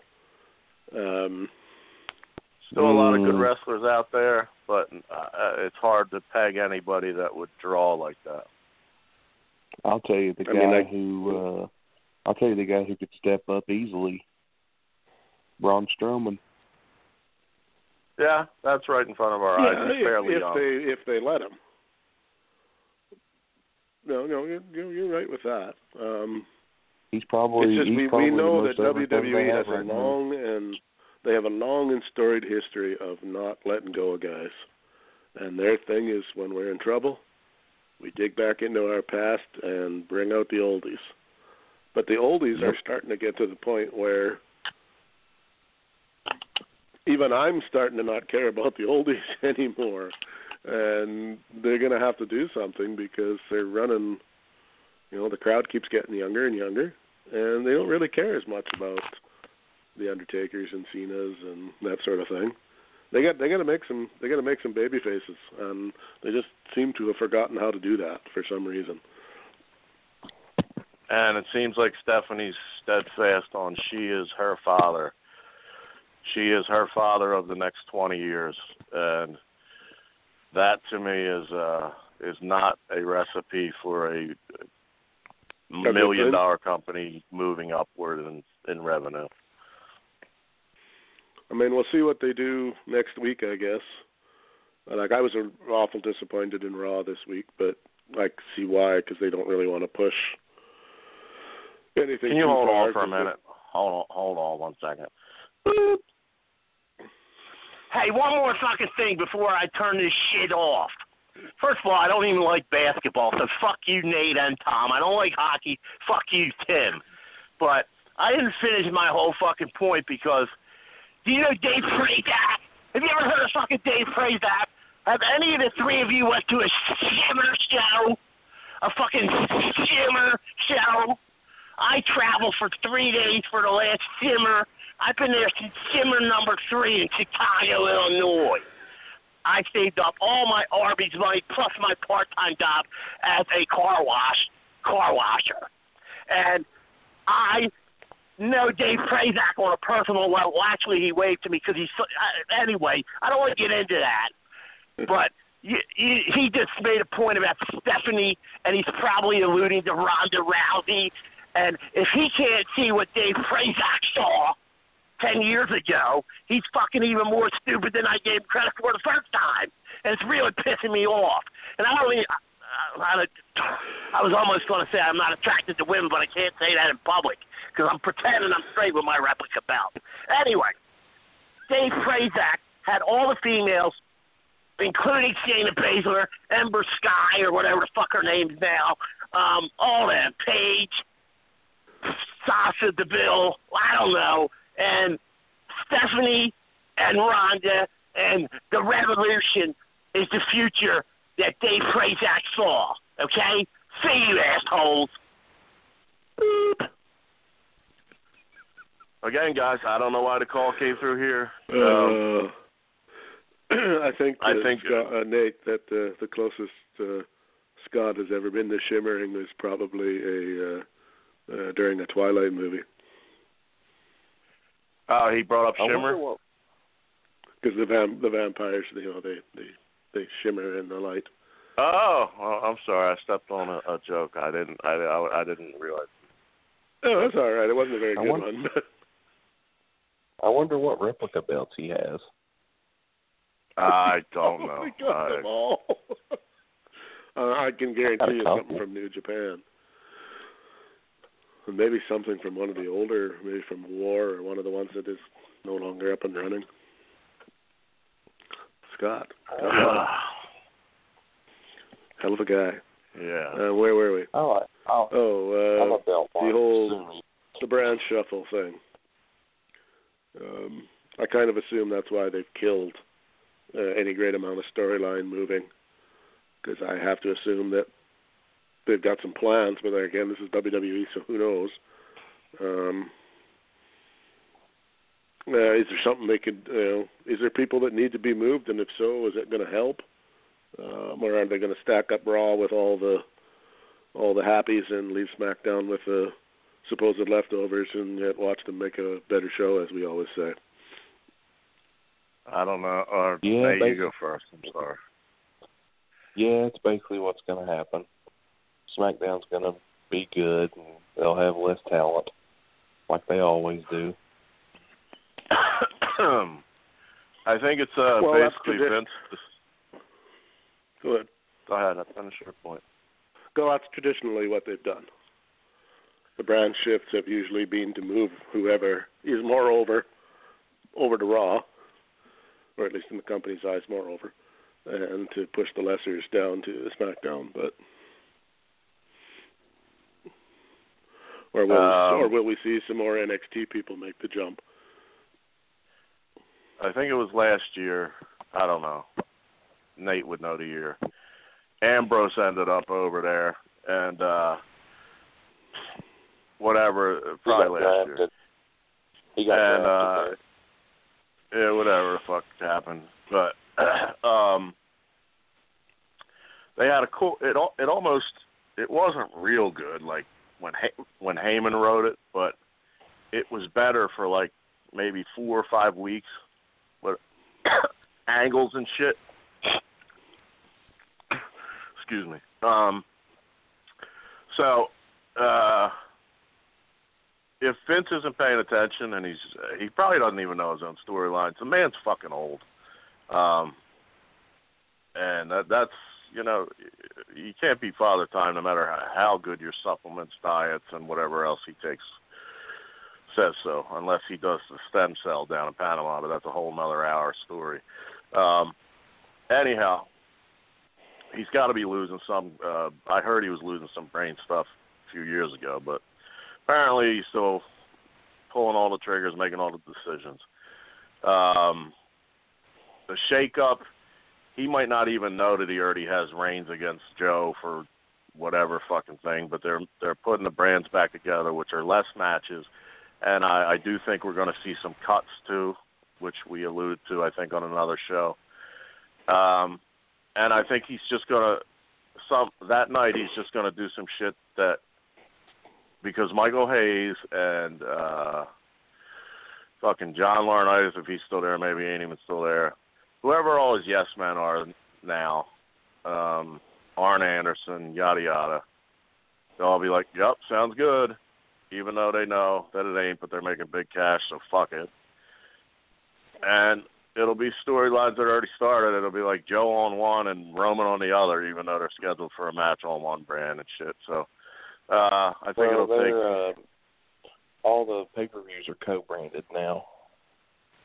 Yeah, I mean, so in in a sense that doesn't really matter in the big picture, but I think it'll still be disorganized and like a bumblefuck, and in a, a couple weeks you might get some good television if he actually lets. Uh, and I know I favor this guy because he's you know he's been nice to me, but and maybe maybe that's a, a bias, but it seems like when he actually let Brian James slash Armstrong write SmackDown that it was uh, a decent show uh, because he wasn't really paying attention. But then when he pays attention, he cuts everybody's ideas in half, and then it's a Vince show, and Vince guys get pushed. I.e., Jinder Mahal with the new body. I mean, you guys are familiar with the story that Luke Gallows, when he came back, Vince didn't even know that he was Festus and he was employed there before. Yeah, that doesn't surprise me at all. Yeah, Vince didn't even know, and he was there for like I don't know, a year and a half, two years, on the SmackDown every week uh, with Terry Gordy's son. and uh he didn't even know it was the same guy. So he's he's he doesn't well, have he very all much lives in a bubble. He lives in a bubble. He Plus, lives in his own you know, there, and that's the clock- he can because he's clock is got ticking. money. the clock is ticking and he's got to be investing his time in that fucking football shit too, and he's got to be doing the research on that. So, uh, like I said, I would sell my stock. I don't know not, nothing about money, but I know a lot about wrestling. And Well, if you the guys rumor- got a fucking shitload of shares, get rid of them now and The then buy them back is- when they're cheap. The rumor is still there that they that they that the plan is to buy it back. So maybe they are. You could be well right. Maybe they're intentionally driving it into the ground to some degree, so that it's not worth as much. Then they buy up all the all the shares and all the common shares anyway, and uh, they own the company again, and they make it unpublic, and they can go back to doing what they did best, which was not be politically correct, and Yeah. when people used to watch. Because I mean, if three, I have to be honest, I haven't watched Raw from start to finish for a long time. But after today, I know why. Because good lord, uh, I kept a stopwatch going. Well, not a stopwatch, but I kept track in the first hour. There was eight minutes of wrestling in the first hour. Eight. I mean that that matters to a, that that matters to a lot of people, but money. it doesn't matter to me. It is. Well, well, it, did it doesn't. It doesn't. We talk about. They talk about. Oh, the show's too long. Oh, they don't have enough talent to do a three-hour show. What are you talking about? I read that on the internet almost every day. They don't have enough talent to do two shows. They don't use anybody. Uh, I don't want to go out of turn. Are we having a discussion or going on a time? Yeah, We're just It was. uh It was the night after Mania. Uh, so they worked that was part of it, obviously, but schedule. Um, normally you get one really solid match uh, per night.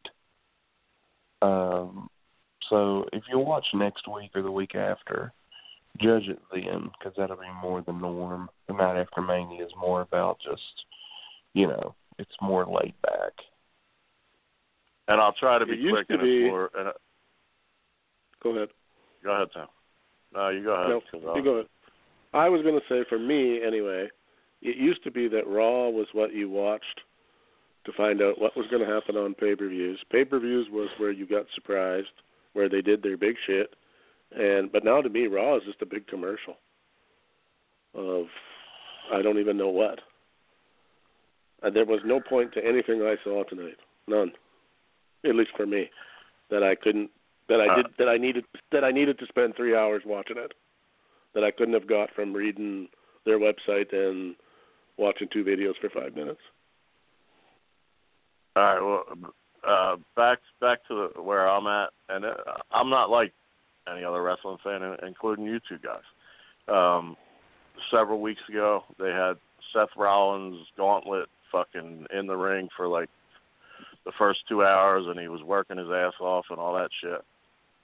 I hated it. I mean, I didn't hate it. I respected it, but I would have rather saw fucking Enzo say my name, bada boom, coolest guy in the room. Like that's what I like. I mean, I can't change what I like. Uh, I'm not a match guy because matches aren't real. Um, if they're a pay per view like last night where I suspend my disbelief, cool. But I don't care what they do as long as it's entertaining. Um, uh, where was I going? Who, who cares where I was going? I just wanted to get to that point that I don't like wrestling matches that much unless it's a build up pay per view to the you know delivers. Um, I probably meant something else, but that's it. But we we we as always we belabored uh, one topic, so let's kind of let's kind of try to get through Raw with a. Is there a way we could just give it a quicker comment, like maybe one sentence comment? have- and I it know would I'm have the to be worst. awful. It would have to be awful quick because we're already into extra time. Uh, uh, did you guys hear anything from New Orleans over the weekend? Because I I plugged that. I, I last time we didn't say anything. Um, uh, downloaded to- Twitch. Tommy Dreamers saw some of that show. Uh, Rock and Roll Express, Spirit Squad, the same. Uh, it was 11:59 Oh, at night I Sunday, I think, or Saturday. Uh, Brian Cage, Austin Aries. Brian Cage, if if uh, he's a guy that I see money in, but he's I don't know if he can pass the wellness test. Um, Sami Callihan with all the buzz of hitting people for real with baseball bats did a job for Willie Mack. Uh, all those guys were on like 30 shows. Joey Janela's Spring Break. I don't even know who Joey Janela is as far as like if if I saw him on the street, but heard him talk on Cabana. That fucking stupid thing he did with Danzig or Zandig. I'm sorry, the singer's name Danzig, where he jumped off a roof into a flaming truck. He chopped off part of one of his fingers, which is retarded for a wrestler to do. But besides that, his attitude, he's supposedly a pretty good worker, and people kind of like him. So, uh, young and dumb, always have to look at that missing body part from that shit. So hopefully he gets away from that, and you know, obviously he's building an audience. Uh, Walter was a big star of this weekend, the Austrian wrestler who's actually coming into WWE through Evolve and Progress and all those relationships they have. Six four. When we're talking about future guys, maybe I don't know. I never watched. All, I heard all he does is chop the shit out of people and powerbomb them. Keith Lee's a big black dude, um, agile as shit. Uh, he worked Kassius Ohno at Axxess, and then worked one of the indies. So he's in. He's on his way in maybe they're the guys that they're looking as the next big stars. I don't know.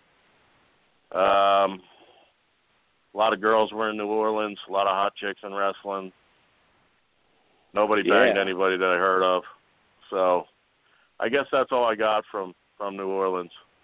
Uh, Fair enough. sorry. Oh, ROH, our friend Ian Riccaboni, our friend Carrie Silken, uh, Bubba Ray, the night of or the night after the Hall of Fame, murderized cheeseburger, and so he's still not content with being a retired uh, Hall of Fame guy. He's still got to be out there, and whatever. Um, not into him. Uh, Cody tells everybody he's the best in the world. I think he's far from it. And uh, uh, uh, Young Bucks are now lifting weights heavily, which is there must be a reason behind that. Um, maybe for All In, I don't know. After this All In in September, we'll kind of get a, a, state of wrestling in general. I think um, going into I guess Survivor Series. Would that be correct, Nate? September is um normally around the time they do uh they do Hell in a Cell in October, Survivor Series in November. Uh September. Okay, so we got- one of the the random pay per views. I think Night of Champions. it's after SummerSlam. We got all all in with a big arena trying to co- Bullet Club guys basically Omega, uh, Bullet, uh, Cody, Young Bucks. You'll see the, the the little gray screen all in of people here and there. Tessa Blanchard I think's on the card, and I don't know who the fuck They else, just, but a lot- a lot. uh, They just uh, signed Okada to appear. Appear. Okay, Okada, great.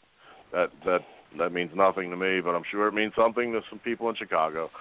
so uh anyway, um we'll see how they sell that building. I know they're they're begging CM Punk. He'll be coming off that second fight and possibly retire from UFC. Uh, if they get him, they'll sell out anything. I believe. I really do. But if they don't, they won't. I don't think. But we'll see. And uh Impact Wrestling had a fucking show against Lucha. I guess the only big news out of there was uh everybody's What cutting they- ties with Alberto and he'll he'll probably fired be Alberto. he'll probably if he doesn't get help probably be dead soon and even though I wasn't a fan of his persona, he's a good worker and I don't like to see anybody die, so I hope he gets help.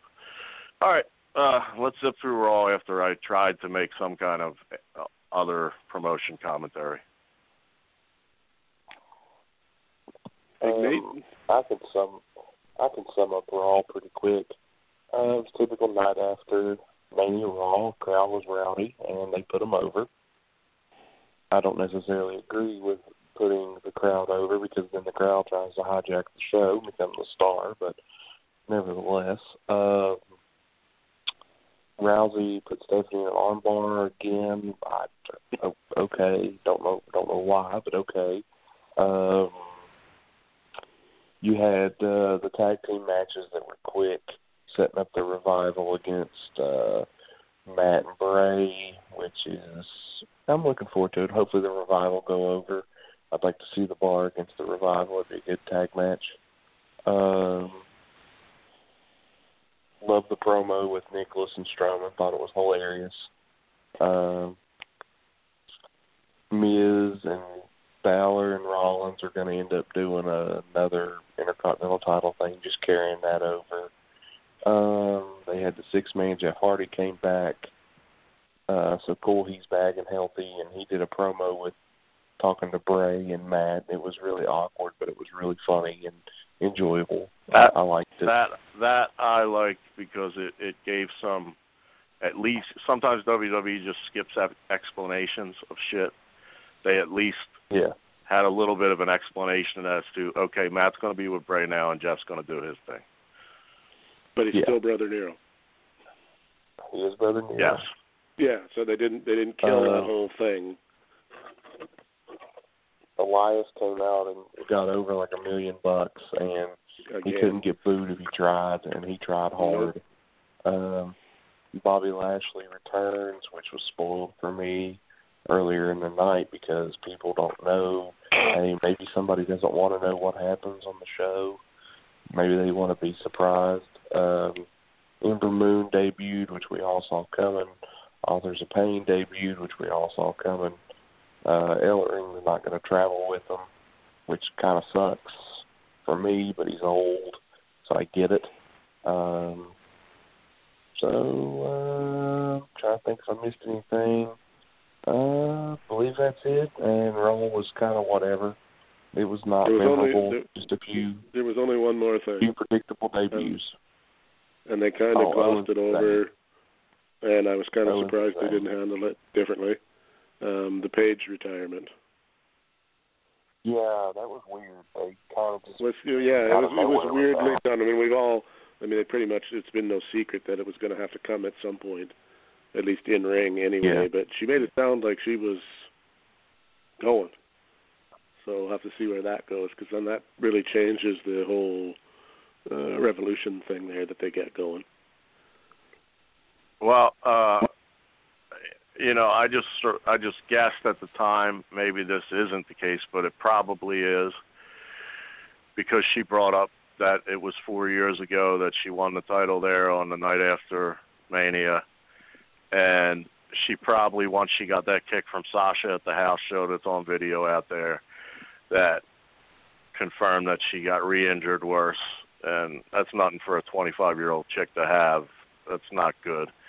Uh anyway she pro the the company probably offered that manager spot stay in their role and sh- uh, you know either her or the company probably put together that they're going back to New Orleans and if you gotta end it somewhere that would be the best spot and you'd have time to like let it sink in like Edge was dead like emotionally because his was so quick Bryan the same thing she had a couple months on the road with all her friends to uh kind of Well, Get ready for it. she. Uh, I, I read that she's been having um, emotional issues, which is probably related partially to that, and then all the bullshit there where she went off the deep end with Mister Patron there. Um, I would think she might be might be very good for her mental health, and probably helps her family out too if she goes back home and uses her celebrity to probably help them out with their promotion, et cetera, et cetera. And you know, well they the got the WWE we, can- they got the movie they got the movie about their they have the movie coming out, which I saw a clip of, and it was fucking hilarious. At least the clip. Yeah, That- it was. It was. That and uh her new boyfriend is in one of those stupid rock bands he weighs about 120 pounds and got tattoos on his neck Yeah, I still, so i don't think there's any she- shot she i don't think there's any home. shot she's going back to to London. I really don't. I She think should. the boyfriend will be her excuse. Yeah, You're she right. should. She really, she really took a hit. The the lifestyle change really was detrimental for her. She didn't deal with it very well. Yeah, but I In doubt she will, unfortunately. Well, I if nothing else, I hope she gets some help because if she needs it, it's certainly available, and she she should have the uh, financial wherewithal to acquire it. So hopefully for her, she's uh, or if if not, she's going to go do something that she wants to do, and because she didn't look very happy out there the last while. And I guess you probably wouldn't be if you were in her shoes. So I want to add to to Nate's summary. Um, tonight, they're running out of. I mean, they're not running out, but they were UFC. Fox isn't happy with. They were negotiating with Fox. USA, Fox, whoever gives them the best deal, they're going to go to. Uh, but tonight uh, was like uh, I I I think they might have been. This is this isn't even really like a joke, and it you know people might take it as bad, but they might even be open to go on BET because tonight was more African American and minorities than I think I've ever remembered on a Raw. Um, it was a it was an extremely no way Jose and Ember Moon and uh, Bobby Lashley and um No Way Jose and just it, it was very Well, even- diverse the show. It, it was, I mean, and that's not bad to see. As like I said, as long as they're, it, it's not being done on purpose. If it's being done because that's just how it works out, I'm all for it. If they're doing it just to throw the, t- and you know, that's a terrible thing to say too, but the token black person out there, then that's that's horrible. If that's the reason they're doing it, then they need a kick in the ass. The guy should still Speaking still of horrible, some. Speaking of horrible, I don't. I, I, you know, I'm I'm a hypocrite because one night I said I'm not going to bury anything anymore, and tonight I'm burying it already. Uh, I hate No Way Jose. I think he he should be an enhancement talent. Didn't He's Adam Rose. either. He's Adam Rose 2.0. It didn't work with Adam Rose. Why would it work with No Way Jose? Uh, and the only thing I got good out of tonight, honestly, I mean, I, I didn't mind Ronda and, and Steph thing with her Steph's booby hanging out and all that stuff, and a reason to get Yeah, rid of her out of the get rid of her out of the spotlight. Um, but uh, the only thing I saw, uh, you know, I actually missed it. You said they advanced the Sasha and Bayley thing a little bit, and I liked um, Lashley. Lashley's a legitimate. If that fucking Lesnar's going to stick around, now that's a match that could draw. Uh, no title, just have them have a guy that's as tough as him, fucking work with him, you know, and uh maybe a cross promotion with UFC, even though Lashley Lashley was a, a Bellator guy, but they're both two guys who fought for real and fake. So, like to see that, and that's about the only thing I'd like to see. Fair completely enough. honest. Well, I think that about wraps her up, boys. We're 17 minutes over, 18, whatever it is, so we probably should call her a night. Uh, any final Hopefully thoughts Lashley before doesn't we? Hopefully that, man? Lashley doesn't try to cut any pro- hopefully Lashley doesn't try to cut any promos. That's true. He's not much You're on the mic, but You're a bath turd. Uh, Yeah, well, I mean, Yeah, we we're, we could talk all night about yeah. how how how bad we need managers, or at least two or Oh, three of them that can get stable There- and get. There's so much room for them there, and so many good wrestlers would benefit from Oh my god. some mouth some It's mouthpieces. insane. It's crazy. insane how much a manager could help uh, like half the roster. Yeah, Yeah. but he just till Vince gets on board there or off the board. That's never happening probably. But anyway, I guess that's it for another enhanced Monday night roundtable. Um, Yeah. Stay Wednesday tuned for, show's uh, gonna Wednesday. be wild. it's gonna be Wednesday crazy. show's But gonna be Wednesday, wild. 8 p.m. Wide Men Can't Jump. Don't miss it. Because you never Yep, know and Big- Wednesday who to We get. gotta big plug this, Nate. game. We gotta Big plug this, game on Wednesday. Big game on Wednesday. Wolves Oh, big Nuggets. game. Winner goes to the playoffs. Well, this is only a big game for people who care about the Timberwolves. It's not a big game for anybody else.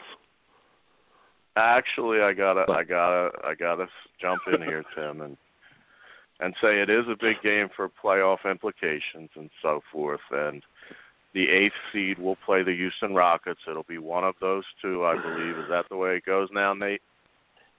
Unless something happens tomorrow, I'm pretty sure. But if Denver wins, they're in. If Minnesota wins, they're in. They have identical records. Right now, Minnesota owns the tiebreaker. Um, if Denver wins, they will have a better record and be in. If Minnesota wins, they will have a better record and be in. The Spurs have clinched. The Thunder have clinched. Uh, the Pelicans may have even clinched tonight as well. But Denver, Minnesota, Wednesday's game, biggest game for Minnesota in 13 years. All to be overshadowed by the opening night of the hockey playoffs. and who's the guest Wednesday? Who's the guest Wednesday night, uh, Nate? Um, well, not. I'm pretty sure we're gonna have Conrad Thompson uh, from Something to Wrestle with, Bruce Pritchard. Uh, he's going to be talking about his involvement with the Brooklyn Nets uh, when they did their thing up there. We're going to talk to him about LeBron and Nick Saban battling back and forth, and Collin Sexton as well. And uh, we got a guy, who, and uh, we have a gentleman joining us who writes for, uh, covers the Chicago Bulls and the Timberwolves. Um, he does a lot of writing online. Um, his name escapes me at the moment, but he will be joining us as well to talk a little Chicago Bulls basketball. So uh, we're going to cover them and get his take on what the Bulls need to get better. Uh, So if any of you out there are listening, the last night of the regular season, if you're still listening, we're not just going to bore ass you with all this dopey fake wrestling. We're going to talk about uh well, a fake sport in basketball if you if you're a Sam Hinkie fan because he faked like he was trying to win. Uh but anyway, um it is a legitimate sport and that's where we started this program, this network, et cetera. So we will be all basketball aside from a little bit with Conrad for two hours of hardcore, heavy duty humor and basketball talk. I have a feeling T. R. Knack might return to give some basketball humor Wednesday. Uh-oh. Um, No, so you must join us at 8 p.m. Eastern Time Wednesday. there you go, yeah, people. And, uh, we're also we're also going to talk about the current Philadelphia 76ers who just made the TR shit list. We won't give away who. Yes. I have a Sixer enemy, Tim. Could could we even see at some point in the future the unveiling of the it's no longer trust the process, it's the process has worked. F that. That's got well that has to be coming next, right? If the Sixers win a playoff uh, round, that's almost going to be the next thing. Is it won't be trust the process anymore. Somebody's going to have to advance that to, you know, that it actually has paid off. Uh, they'll still say Tanking it, is for but- jobbers. Tanking is for jobbers. Thank you. And that's all. That's all I got. And that's uh, it. at All right, Wide so Jump. I guess we're wrapped up. Wide Man Can't Jump, 8 p.m. Wednesday. Uh, Thursday, Tim and Tom, uh, tentatively at 8, barring anything unforeseen. You can come in and get your kicks there, and uh, that's about it. So uh, that's good night for me. Peace.